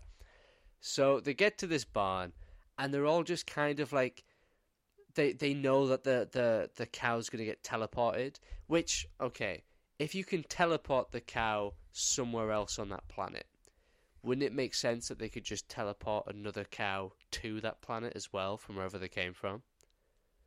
now is there only one cow, or is there more than one cow? Because if there's only one cow for their entire species, that is fucking stupid. Well, hold on. Pl- they said their planet was destroyed, wasn't it? So there might only be one cow. Oh yeah, I suppose that's a good point. They do say their planet was was destroyed. So Oh, I, I, I wouldn't be surprised if there cow. was only one cow. This is what their life depends on now. But then, And- but then, what happens when that cow dies? Well, then, do you know what? They're fucked. Because like, surely, surely you'd need to breed that cow or like clone it or something. Like if they're if they're a smart enough species, surely they'd have to find a way to survive other than that one cow. I know that the the cow thing annoys me. It, it, ma- doesn't make sense in my head. Anyway, um, so they they're all like outside the barn, and they don't really have a plan. They're just kind of like fumbling about. yeah. they, they, they just they have that. I my favorite joke in the whole show is the Green Arrow one, where he's like, Green Arrow goes to brony conventions dressed as the back half of Twilight Sparkles. And they're like, oh, he just has a stupid story for every superhero. And Economos is like, no, actually, I've heard that one's true. But it's the only thing he said so far that's real. for some reason, the way he's just like, no, no, no, that one is true. I quite like that. Actually, Um, that, that was, that's kind of like my favorite bit, which is when when you're discussing how the butterflies get into humans, and then Peacemaker just goes on a tangent of, "Oh yeah, Superman has such a poop fetish," and then Har- Har- Har- Harcourt just goes, "How the how the fuck do you know that?" And he just confidently says, "Google." Fuck it. Oh, I love it. I love it. I think uh, I like the fucking the PowerPoint presentation Economos does. it's just it's got the little fucking silly links. Oh, oh I love it. Ah. See, I do I do really like the show. I just I just don't give a fuck about it. That's the that's the weird thing. yeah. like like I was like, yeah, wow. Every week I was excited to watch it, and I got to the end of the show and I was like, wow, that was really good. And then I heard that they were doing season two, and I was like, oh, okay, that's nice. I'm not. They could they could cancel it tomorrow, and I would not give a fuck. Just do not care. But um, yeah, so like the the trying to figure out what they should do, how they should kill the cow, and their plan is to um get the helmet because he has a helmet that can do a sonic boom. They want to drop it on top of the barn or get it inside the barn somehow, and then just use it to kill the cow. That's their only plan. And they yeah, and then they, they do it and they walk in and they have this this moment where I thought, oh fuck, they're gonna kill a bunch of people. Economos like breaks his leg somehow. Um, Mhm. Harcourt gets shot. Vigilante gets shot. And you think, oh fuck, I suppose because none of these characters are really that important, you can just kill them all off. That's kind of like really cool. And then at the end, they're all I just thought- they're all just fine. I thought Harcourt was dead. I thought Harcourt was dead. I thought I- Vigilante was dead. He has a fake out twice because when he's getting attacked by White Dragon, and then all of a sudden he tosses a grenade and just goes, "There's no better time to rock and roll," and just fucking explodes. I thought, no way they've killed him, and then Yeah. he didn't. And then and he then fucking the ending again. he gets stabbed or shot or something. He get he gets shot and then he just fucking throws the knife backwards and just goes, "Oh." I, I. I I love okay. I love when he throws the knife and kills that uh, that butterfly. I was like, that's fucking that is a cool way to die. And then like two minutes later, he's just like walking and he's like upright again and he's fine. And he's like, oh hey guys, But and it's like it's the, what? fact, it's the fact that the cam. Well, it's the fact that it's, it's kind of like shaky cam and it points to the left, and he just goes, "Hey guys," and it's like, Yeah. oh, right, you're alive." and I, and I thought there was gonna. I thought what was what would happen is you would he'd like there'd be like a little teaser that a butterfly got into him and he's like, um, he was actually a butterfly. But then I thought, well, if the cow's dead, the butterflies are gonna die anyway. So Yeah. what's the what's the point there? I don't know. It just and plus he has like a mask that covers his mouth and. He's like they wouldn't have been able to get into him, I suppose. I, I don't know, but it, I thought there was going to be like a bigger reveal there, but no, he's just he's just fine. Um, and then they have that they have that speech where Goth is it Goth or Goff? Goff. So G O F F. Ah, Goff. Um, where Goff is like, uh, no, your your planet's like making stupid decisions, and we're gonna help you. We're gonna take control of um, celebrities and the government because then we can help you make the right decisions that we never did. And I thought, oh, that's interesting because it's provided. Um, it's exactly what Peacemaker wants: peace for the world, through the means that he doesn't want to do anymore, which is killing people. That's actually quite an interesting, like, what will he do? And I thought maybe he would walk away, maybe he would leave it, and season two would be about, you know, the the butterflies are still in effect and they're taking control even more or some shit. I don't know, but he just he he killed Goff. Well, he kills the body. Goff, the butterfly, survives. Um, Yeah, for a little bit, I guess. at the end. Yeah, he has like that little bit of syrup left that he pours out that she that she drinks. And I thought that was quite sad because it's like I don't know, something quite sort of heartwarming because she she likes him because he showed her kindness, and he's still shown her a bit of kindness, but she's that's it, she's dead. I don't know. I th- I thought that was quite a nice moment um, very uh very like melancholy, I guess. I don't know. hmm Uh, but the f- the fact that he ca- it made sense, but I was also like, ah, but they do make some good points. Maybe it would be a good idea to have a secret alien invasion sort of help the planet make the right decisions. I don't know. I I I think there should have been a bit more exploration as to why Peacemaker killed Goff in that moment. That is that is true, actually. Well, thank mean, you. I mean, well, I mean, I mean, at the s- at the same time, I'm actually I don't know why. I'm just thinking of the fucking cow. I've watched of the design of the cow? It was it was weird. it was designed clearly where it would have an obvious like two eyes and a mouth, and it would look kind of infantile with the little tooth and all that shit. But then like it had these big fucking it had like another set of eyes and it looked really big and creepy and I thought like in ter- like clearly it's like the biggest VFX thing they do Mhm. and I thought like oh, it's technically a TV budget. I know like visually, I think it looked, it looked, the actual CGI model looked good, but the design of the creature, I thought it, it's perfectly fine. It doesn't actually really need to be anything, I guess. So it's, its face was creepy enough that when Economo sees it and freaks out, I bought it. Actually, hold on a minute. Hold on a minute. I'm gonna I'm gonna send you something because I've just realised what this design reminds me of. Oh yeah, let's have, let's have a look. What's the? uh You're gonna laugh. Oh my god, it does. Oh my fucking god. I was watching It's that and the, I thought, um, that, that looks familiar.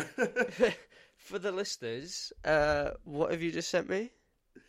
it is the big bug monster from Monsters vs Aliens. I what was that thing called again?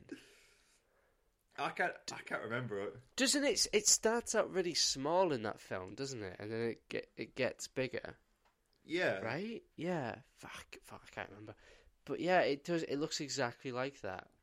Um, I don't know. It did feel the fact that it's like another kaiju, and you, I, you do have a kind of most sort of like say that where he's like, I can't do another kaiju. Fuck this. But in terms of if you compare that to Starro, Starro was infinitely creepier. Yeah. So, but I guess I, they serve different purposes and different functions. You know, one's supposed to be creepy, one's supposed to be, I guess, kind of cute. I suppose you you sort of meant to feel a bit of thim- uh, sympathy, sympathy for, for a bit of sympathy for it. Um, I don't know. What did you think of the design? It's Other than it reminds you of. Yeah. It's so weird, especially when you could see see them like like milking it dry. It was it was oh, I thought that was really creepy. Yeah, and it, it, the whole. I, again, I understand the practicality of it. You need a physical thing that you can kill that ends the alien invasion. I get the logic. I get why they did it, but at the same time, it just the whole thing felt a little clunky and weird to me. Too easy. I feel like I could have done that. Do you know what I mean? Uh huh. Like I feel like if someone had told me right, because all that they they acquire the information. Um, if someone went to me, okay, there's a massive cow that's like feeding an alien invasion. If you kill that, game over. I feel like I could quite easily. Maybe that's a little egotistical of me, but I feel like if I can do the things they're doing, then it's it's it sort of takes me out of it a little bit. Uh huh. I don't know. Um, but there was uh, there was something else that happened in the ending, wasn't there, Bruce? There was something else that happened in the ending. Was this the thing that got spoiled for you when you were like halfway through the show? This was the thing that got spoiled for me when I was halfway Yeah. through the show. Yeah, it got spoiled for me as well. I woke up uh, the morning that the episode aired, and I checked my phone, um, and the first thing I see is the picture of the Justice League in Peacemaker. The Justice League appear at the end. Four of the Justice League appear at the end of Peacemaker. Uh, is it four or is it two?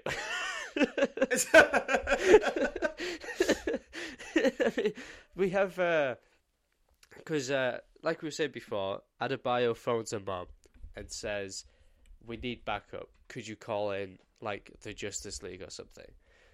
And it's like a it's like a fun reference. Again, first time they've been called the Justice League.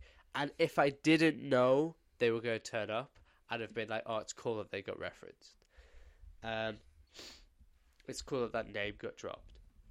But I think the fact that they actually turned up, people haven't realised it's the first time they've been called that. Because at the end, the Justice League turned up, and I fucking love Peacemaker's interaction with them. I love this whole scene because he just he's completely unfazed. He just walks straight past him and he's like, "You're fucking late, you dickheads." I love that. Go fuck another fish, asshole. he just walks straight past them. I It's- love it. But it's the fact that happens, and then all of a sudden, it is Jason Momoa and it is Ezra Miller. Yeah, Oh, Jason shit. Momoa. Like, because like when you see them, they're all kind of like shadowy figures. Like Superman is floating. Superman and Ga- and uh, Wonder Woman. Clearly, the actors weren't there. Henry Cavill wasn't there. Gal Gadot wasn't there. Is they Henry- use like. Oh, you've dropped Haven't again. even a thing for Superman anymore. Say that again. You've you, you dropped there. Say that again. I've dropped again. You just briefly. Uh, just say just say exactly Wait, what you said testing? again. No, it's, it's it's fine. It was just a brief thing. Just say exactly what you said then again. Okay. So, okay, right, I'll do it. See, is Henry Cavill just not Superman anymore? I don't get it. Yeah, this is this is the thing, right? Because I I don't know if the reason he wasn't there is just because he was unavailable to film the cameo, but at the same time they haven't like said that they reached out to him and he wasn't unavailable. Henry Cavill hasn't said, "Oh, I wish I could have been there, but I wasn't available." They've not mentioned anything, and this is also, I guess, technically, it's like the second time we've seen Superman in a DCEU project where we've not been able to see his face, and the third time since Justice League that he's been referenced or seen or something has happened to him off screen because in Shazam he's at the very end but we don't see his face. In the Suicide Squad he's uh, seemingly shot and put into the hospital.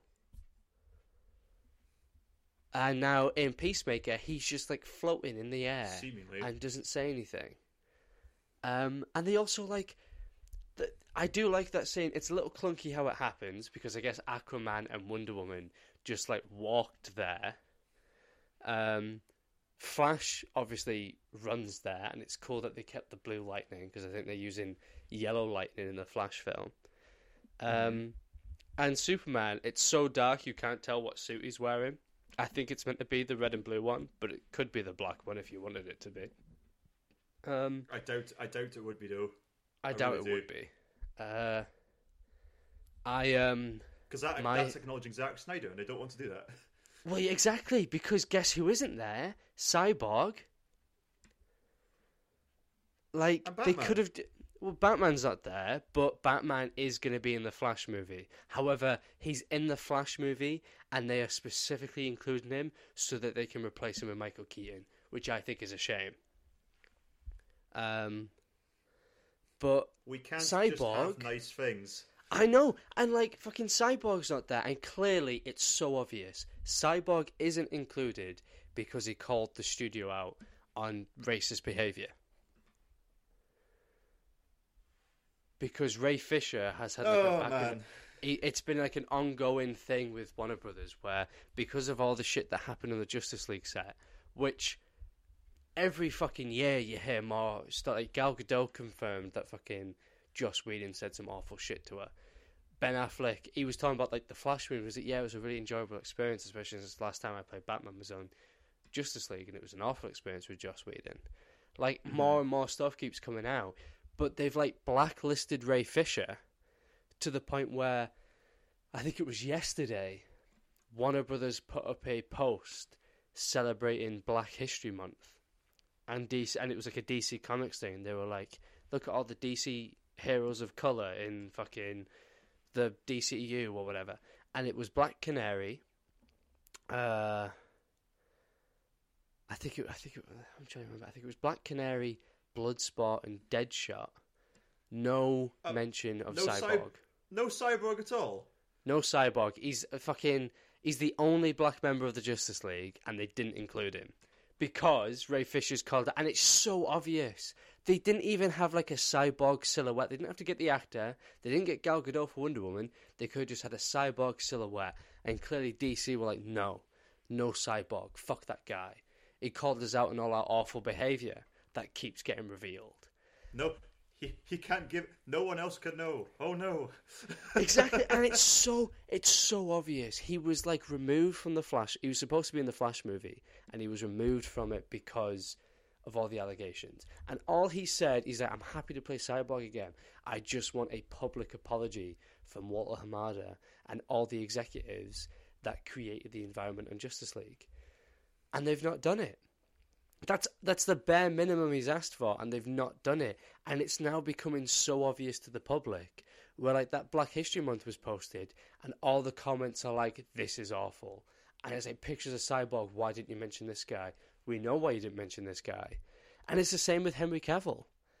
They've like for whatever reason, DC have refused to say whether he is or isn't their Superman.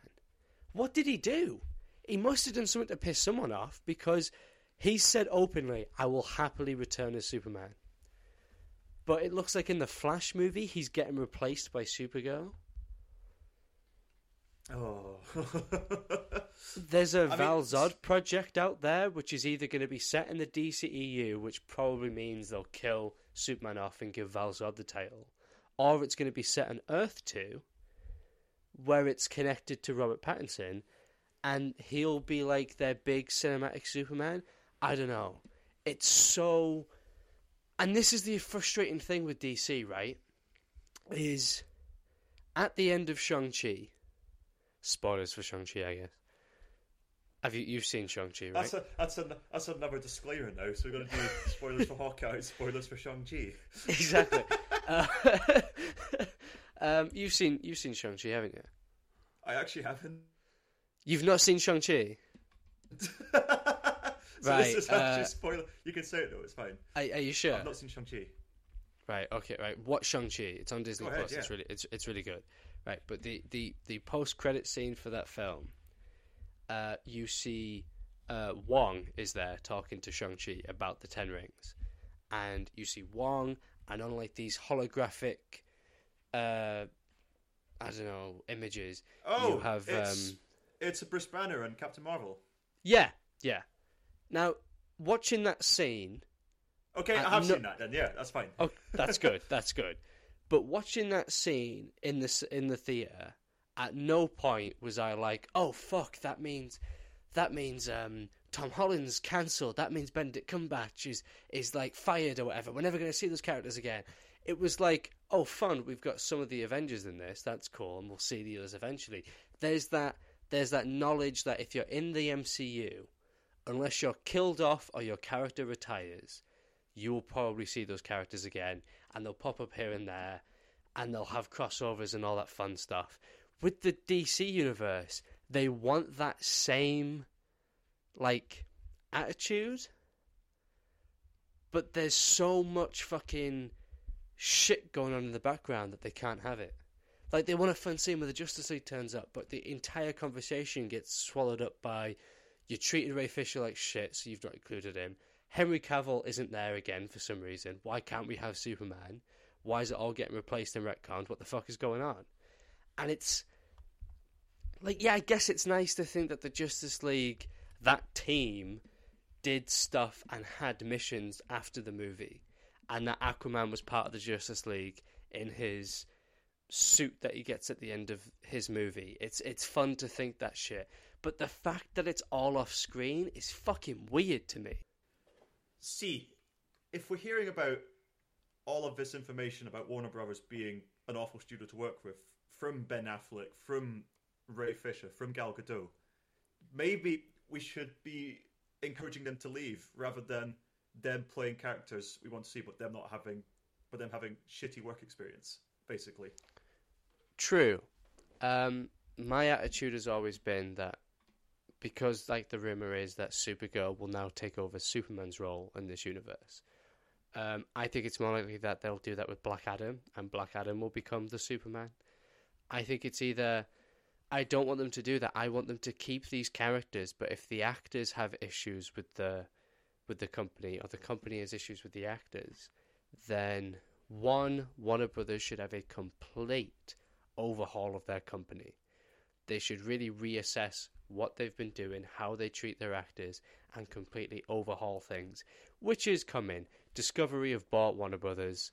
There's going to be a massive corporate reshuffling, I imagine. People who are problematic will get uh, like shifted off because all you have to do is look at like Marvel. Every Marvel movie that comes out, every Marvel trailer that comes out, Kevin Feige, the head honcho of their studio, gets praise because he's he, he one he's good at PR work. He's good at keeping like a good professional image in the public eye. But two, he's also someone who cares about these characters, and people like him. They like that he cares about the characters, so he gets a lot of good press. DC doesn't have that. The closest they have to that is Walter Hamada, and Walter Hamada can't do any press for these movies anymore because of all the racist shit and allegations come out against him, and all the stuff that he's apparently done. So if I was Discovery, I'd put I'd get someone new in as the head of DC who cares about DC. Fuck knows who that is, and have them lead the company. Have someone in charge. Have someone running the boat, running the boat, steering the ship. There we go. Running, running the boat. oh my Yes. god! Running the boat. you know what I meant. Of course, Um, of course, yes. but I, I, I don't know. We'll have to we'll have to see what happens with DC as a studio. But they they need to do something, and I think they would win a lot of people back if they just publicly apologized and they brought back Ray Fisher, they brought back Henry Cavill, and they listened to fan demand. You know, know that the excitement for the for Tobey Maguire and Andrew Garfield potentially being in No Way Home was fucking off the charts. And I think Warner Brothers are expecting the same thing with Michael Keaton. But all I'm seeing so far is it's like it's cool that Michael Keaton's coming back, but I don't want him to be the main Batman in this DC universe. Either bring back Ben Affleck or recast Ben Affleck with someone else, but having like a Batman who is like older than the rest of the Justice League, who can't really be Batman anymore, isn't what they want to see. They want to see Batman and Superman work together. They want to see them lead the Justice League together, and we're not getting that. So I don't know.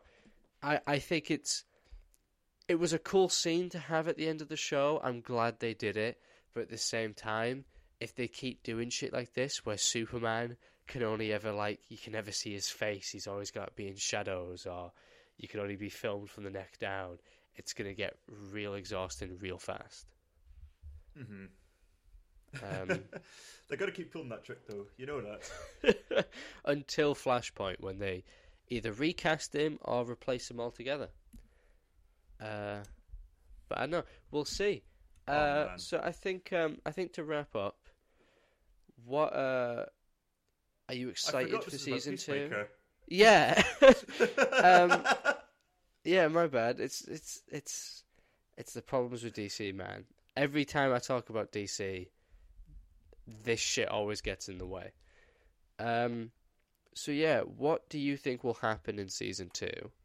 And what other spin-offs do you want to see? Because we've already got confirmed that like other characters from James Gunn's Suicide Squad are going to be getting spin-offs apparently.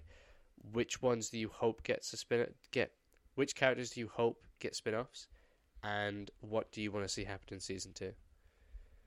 Right, I'm gonna be incredibly weird with this, Okay. based on the timeline of the Suicide Squad, because if there's a character I want to see get a spin-off, it's Captain Boomerang. Yes. Yes. I'd love Captain Boomerang to get a spin-off. Yes, I fucking love Captain Boomerang. Ah, um, I think I think it's doable. I think you could do a spin-off, um, especially with Flashpoint coming up. You could just say Flashpoint retcon some shit. I don't know. Um, I I'd love. what would you want to see Captain Boomerang do? Would you want it to be before he was in the Suicide Squad? After, but he survived after Flashpoint. What would you want to see? I don't even just something that because technically I'm going to go on the basis that the first Suicide Squad is is still canon. Sadly, Yes, it is. so It I'm going to go on that basis. You could just do like a little spin off of him set in between those two movies. or Something I don't know much about Captain Boomerang's like villains. Well, he doesn't have villains, does he? He is a villain. He is But, a like, Sort villain. of, his, his sort of his adversaries or something. I don't know because I I mean, I don't really read those comics. How did I say You that? said- you I I don't you read said- those. yeah, your a- accent change. what the fuck was that Jesus. about? Um, but What uh? I don't read those comics. I don't read those comics, you know. Uh, Welcome but to no, the Cape Verse. what, that should be a new voice. Um, but yeah, I think what they could do, if you want to do like something with Captain Boomerang, you could just say between the first Suicide Squad and the second Suicide Squad. I mean, there's like a good five years between those two movies, and if they're moving in real time, you could say it's been about that that same time period. You could just say that Captain Boomerang escaped prison somehow, and met up with the uh, the um, oh, what the fuck? I think they're called the Rogues. It's basically like a little team of villains of the Flash that all team up and like commit crimes in Central City. Um, you could have a movie where it's you could do it like a heist movie where Captain Boomerang and the Rogues are trying to rob a bank, but they're trying to do it without the Flash knowing and without the Flash picking up on them. And then uh, the end of the movie could be they think they've gotten away with it. They're like leaving the bank, and then like a flash of lightning, they're all back in prison. So you wouldn't even have to include the Flash. You know, you could just have like a fun little teaser or something. Because I, I Uh-huh. don't think you could just have Captain. You couldn't. I mean, I guess they could do it where Captain Boomerang is the protagonist and the Flash is the antagonist. But if you're putting Flash in a movie, you're making him the main character. Uh, so I don't know. You could do something like that. I'd. I've already said what I'd like to see. I'd like to see all the hitmen go after one target. That would be fun. Um, but if we're getting like another HBO Max series that's focused on one character, I mean Harley Quinn's an easy one. I don't think they'd. I don't think they'd give James Gunn but they've just done, another. they've done the movie already, though. Yeah, they've done the movie already. Um, I'd. But I would, I would like, I would like to see, yeah, Slipknot, the man who can climb anything. Yes. Fuck it, a trilogy of Slipknot movies. uh, I don't know. I'd, I'd like to see Gotham City Sirens. Give, fuck it, give James Gunn Gotham City Sirens. Let him Wait, do. Uh, is that is that not a thing? Uh, Gotham City Sirens was supposed to be a movie. David Ayer was going to direct it. It was going to be like I guess a sort of pseudo sequel to the Suicide Squad. Oh, oh wow, Yeah, we're never Ayer. Yeah, we're, we're never getting that film. We're never getting that. Um, I think it, by all, by all accounts, his original cut of Suicide Squad is supposed to be really good. I don't know if it would be. I, I want to see it. I absolutely want to see it. All the stuff I've seen, I, I do like. But I think that movie is just fundamentally broken because its premise and its plot are two different things. Do you know what he described his cut as? uh, I think I I, th- I can't remember the exact words, but I think so. What what the exact words? The exact words were, "It is a soulful drama." That's how he described it. Oh. I well, I, I gotta see that. I just I got it. I gotta see this soulful drama. Um, but yeah, this, is I what, this is what Snyder started. This it will never end now. it wa- it wa- but this is the thing, right? His version of Justice League was good. It's my favorite DC movie. I'll be honest. It it might. I think it's mine as well. And you know, like, really if, good. it is. I think if DC had just stuck to their guns, they'd have been fine. If they if they hadn't chopped BVS and Suicide Squad up, if they had just released Justice League, they wouldn't be in the state they're in right now. If they'd have just stuck to the plan, they'd have been fine. But now it's like every time they release a project, it's just you're racist. Where's Henry Cavill? And that's just that's what it's going to be until the end of time. Every person You're- involved with these you're movies will be dead. Where's Henry Cavill? You would even get that from a Suicide Squad movie, wouldn't you? You're racist. Where's Henry Cavill? Exactly, exactly. No matter what they do, that's going to be the two questions that haunt that studio until the end of time. Why are you so racist, and where is Henry Cavill? Um, but yeah, I, I'd I'd like to see Gotham City Sirens spin off of uh, the Suicide Squad. I'd love all the hitmen chase a target. I I'd like to see a polka dot um, spin off. Explain why he was in prison. You know. Um, in fact, you could just do a solo Bloodsport series about him shooting Superman. That is true, actually. That'd be quite good. But I'm just going to bring this up. Um, this whole conversation has shown what we think of Peacemaker. We've just gone off on a completely random tangent on the state of DC, and that shows we're really excited for season two. I think. I just, I still do not care about the character. I just like exactly. I just I do not give a fuck. Like I don't know, I, I it's it's a good show. It's it's one of the it's one of the the better comic book shows I've seen, hundred percent. Um, it's nice to see a comic book show set in a big franchise that isn't so focused on setting up the next thing. Uh, not that Marvel is entirely focused on that, every show that they've released thus far on Disney Plus has been in service of something else. Um, and it would be nice if they. I'm hoping Moon Knight is less of that. Same with She Hulk. I'm hoping they kind of like. You can have connectivity without it being the main focus, which is one of the few things that DC are getting right, but I think they're getting it right completely by accident. Like it's all still connected in that universe, but the reason the connections are so loose is because they don't know what the fuck they're doing. there's, there's no plan, there's no goal. They're just throwing shit at a wall and seeing what sticks. um, and yeah, I guess Peacemaker's a, a big part of this universe now. He's in two projects. Um, he's gonna be in three, so he'll have um, he'll have beaten Henry Cavill's appearance in this universe by season three of Peacemaker. Tell that to someone ten years ago when Man of Steel was about to come out, and set the DC world alight.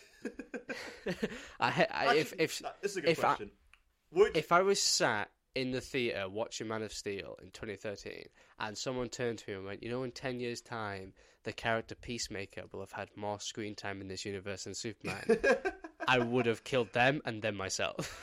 oh my god. Uh, what were you gonna say? Yeah, so on on the basis of all this, after saying all this, you don't and coming to the conclusion you don't care about Peacemaker.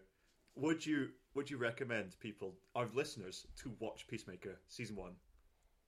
Yes. Yes. I, I think it is still worth a watch. It's a funny show. It's got some fun character stuff. But if if if someone were to ask me, do I need to watch this um, series um, because it's important to this universe, whatever, I'd I'd be like, no, no, go go watch something else. It's not like if if I had a choice between a second Suicide Squad movie or Peacemaker, I'd pick a second Suicide Squad movie. I, Oh, absolutely, yes. you know what, right? You know what? I as much as I enjoy this show, as much as I think it's it's incredibly well written, and it looks amazing. Like as much as I really enjoy, you know, appreciate the show. If someone was to ask me between this and the first Suicide Squad movie, I'd pick the first Suicide Squad movie. Okay, yeah, there's absolutely no doubt I would pick the first Suicide Squad movie. The Suicide Squad, not Suicide Squad. I hate that Uh, difference I'm, so much. I hate the difference too. They should give it a subtitle, but I, I'm talking about the first Suicide Squad movie, Suicide Squad by David Ayer. oh, so you're talk- oh, you're talking about Suicide Squad, not the Suicide Squad. Yeah, I'd still pick that over Peacemaker. Really? It's not. It's not better.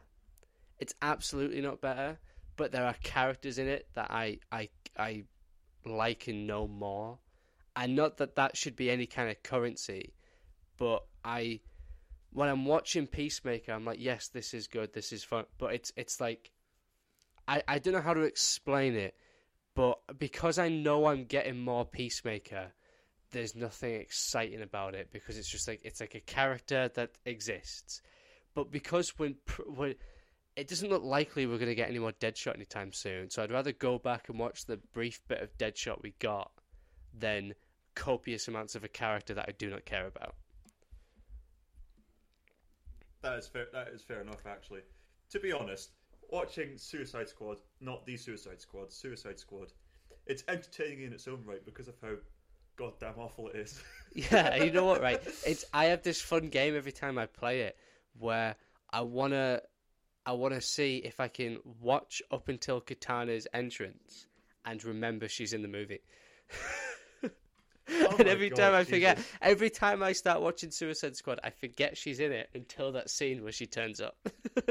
every time, I, it's because she just has such an underwhelming entrance.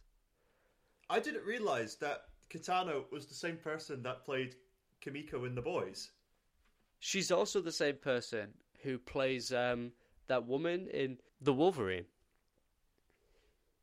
Really? Yeah, she's Yukio in The Wolverine. Oh my god! Yeah, she's fucking. She's she's like just claiming all the Japanese comic book characters out there. Oh Jesus! Brain Um, exploding. yeah. uh, but I think um,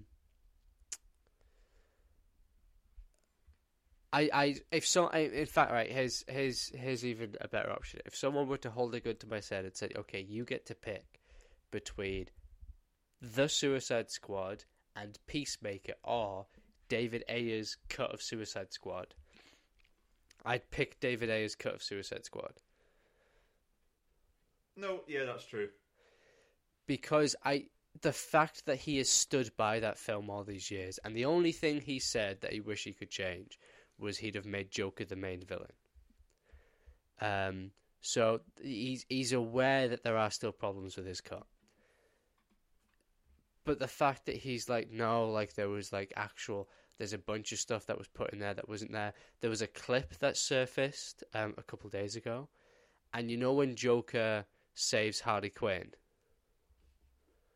Yeah. and he's like, "I've got a bearskin rug waiting, and we're gonna go home and fuck or whatever." Uh, that was a reshoot. The That was original, a reshoot. yeah, the original scene was like floating around the other day, and he gets her on the on the helicopter, and he's like, and she's all like, "Oh, put it in high," and he's like, "No, fuck you. Look at the things I've got to do for you. When we get home, I'm gonna fucking." Teach you a lesson or whatever. Like he's he's more strict and clearly more abusive towards her, Mhm. um, which is interesting because that's that's their relationship in the comics. So it looks like it was David Ayer wanting to be like, no, these two should have like a, a toxic relationship, and Warner Brothers going, no, make them in love, which is uh, interesting. I just what. there's there's not that same passion for Zack Snyder, is there, for David Ayer?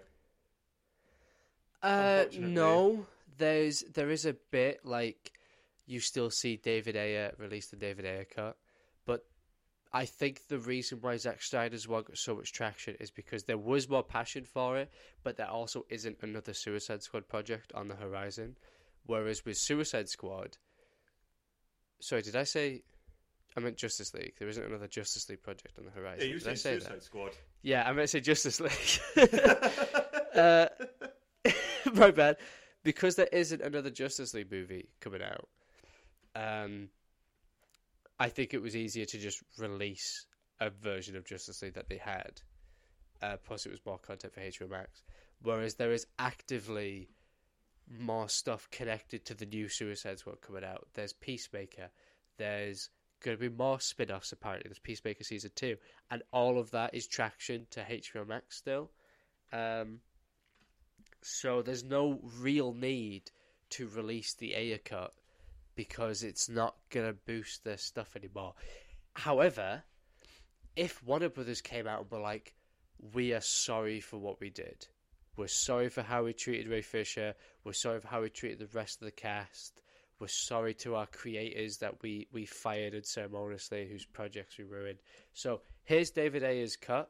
We're also releasing the Schumacher cut of Batman Forever. We're announcing Cyborg movie. We're announcing Henry Cavill will return as Superman. If they did all of that in one fell swoop, the public opinion of Warner Brothers would change overnight. A man can dream. A man can dream. A man, a man and a woman. I'm not sexist. it sounds like you're saying that we are, but we are a man and a woman. A person can dream. A person can dream. There we go. Two people on a podcast can dream, and uh, yeah, we'll we'll see what happens. I don't know. I I I enjoyed this show, but I just simply do not care about it. Yeah, I I said I liked it, and to be honest, I still do like it, but I just don't need any more. Yeah, I'm uh, I'm perfectly happy with what we got. It's it's nice that it's ended. Well, it's not not that it's I- ended. That's it's nice that it's not leading to anything. Yeah, because this is the thing. All I can think of is like for season two, in terms of predictions, is I just want them to to leave that town, have a bigger scale, because it always like bothers me. It's like in fucking, it's like soap operas, like EastEnders. How much drama can happen in that tiny square, you know? But fuck it, it's the same with this show. Like, how Did many? You just, did you just compare Peacemaker to EastEnders? You know what I mean? Like, like the, If the, the- if- listeners won't. Will the listeners know EastEnders? I don't know. Um, no, no, no one will know what EastEnders is. It's a it's a UK TV show. Um, where, where are you listeners from? What can we compare it to? uh, they're all over the place. We've had people like listening like the Ukraine. The Ukraine. Um, Yeah. Oh, then I can't compare. I don't know any about. Um, well, it it's like a, it's like a basically it's like a little it's a collection of houses, and there are drama between the people who live in those houses. That is the best way to explain. And uh, yeah, that's um, that's kind of what Peacemaker was at the end of the day. And I don't want I don't want season two to be like, oh, there's another extraterrestrial threat in this small town, and only Peacemaker can save the day. Like, take him somewhere else.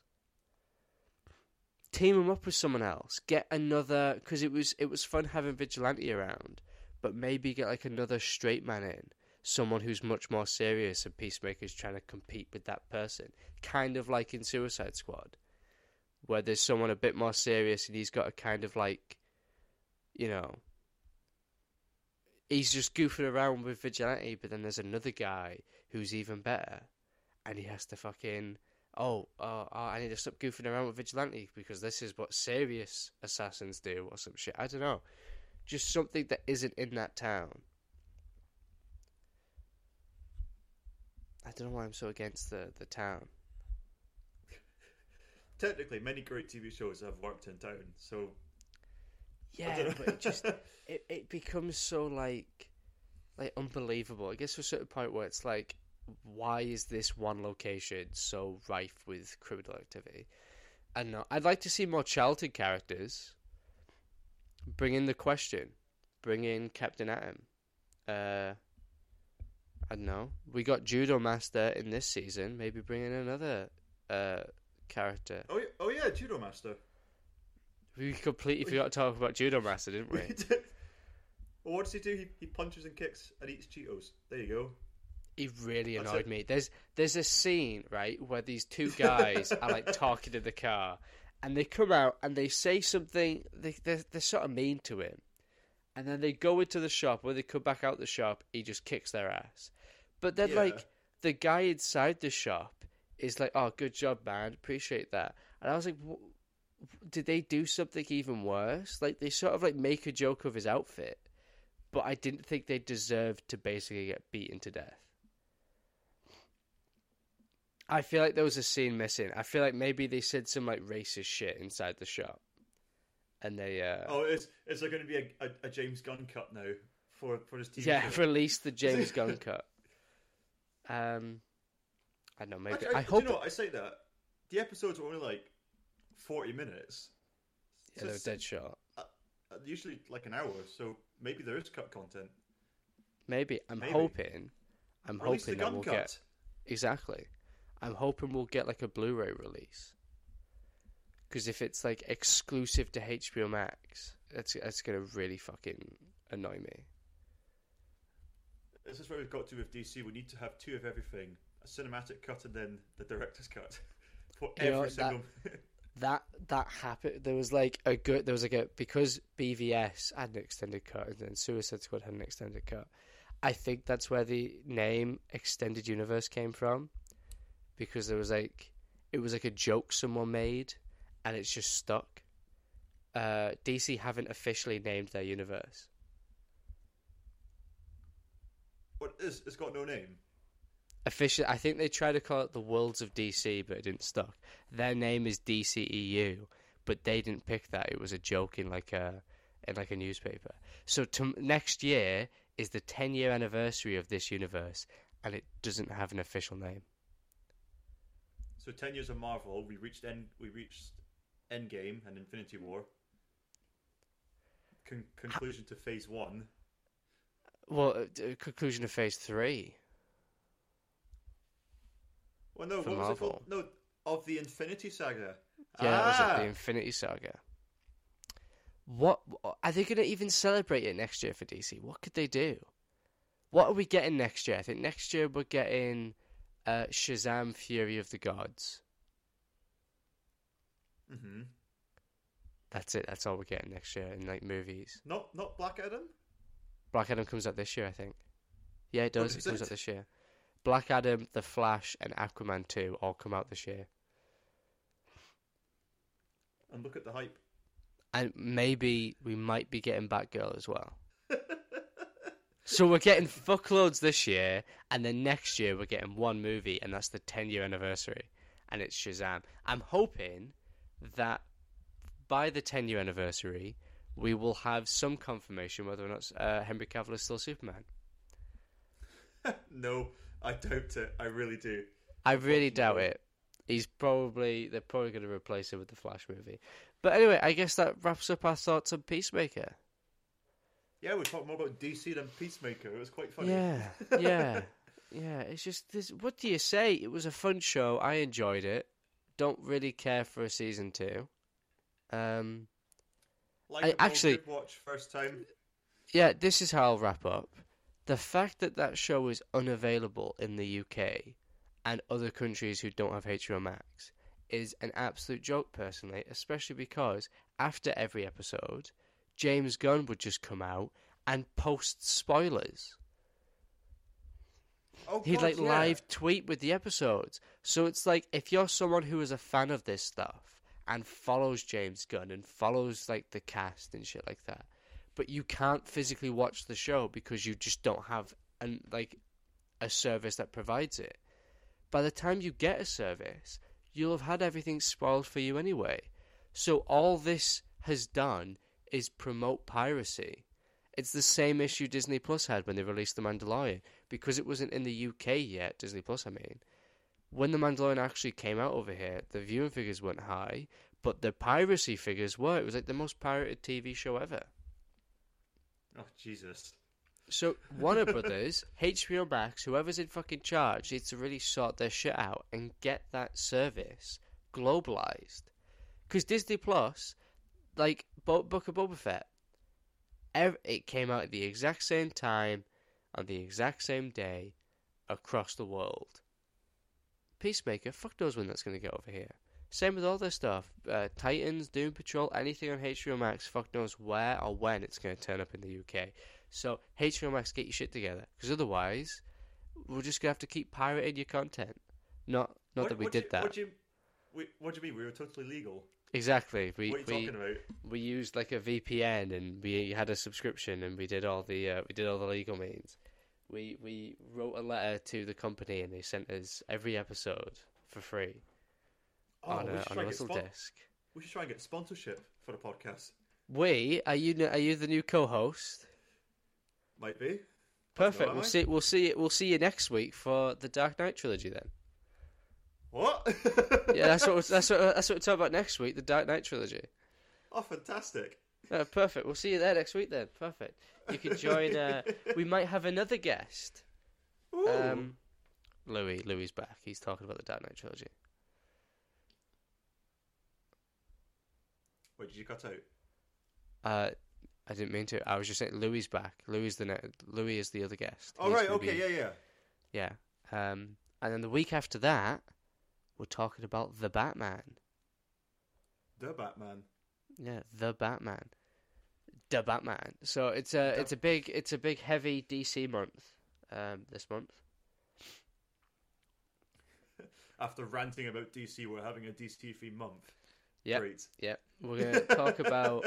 Um, I actually, I actually have some some thoughts I want to share about the Dark Knight trilogy because I I think that franchise, that trilogy, is technically responsible for the state of DC these days. because I've... No, actually, no. I'll, I'll, I'll hear. I'll hear your thoughts about it when Exactly. I when I tune into the episode when it's released.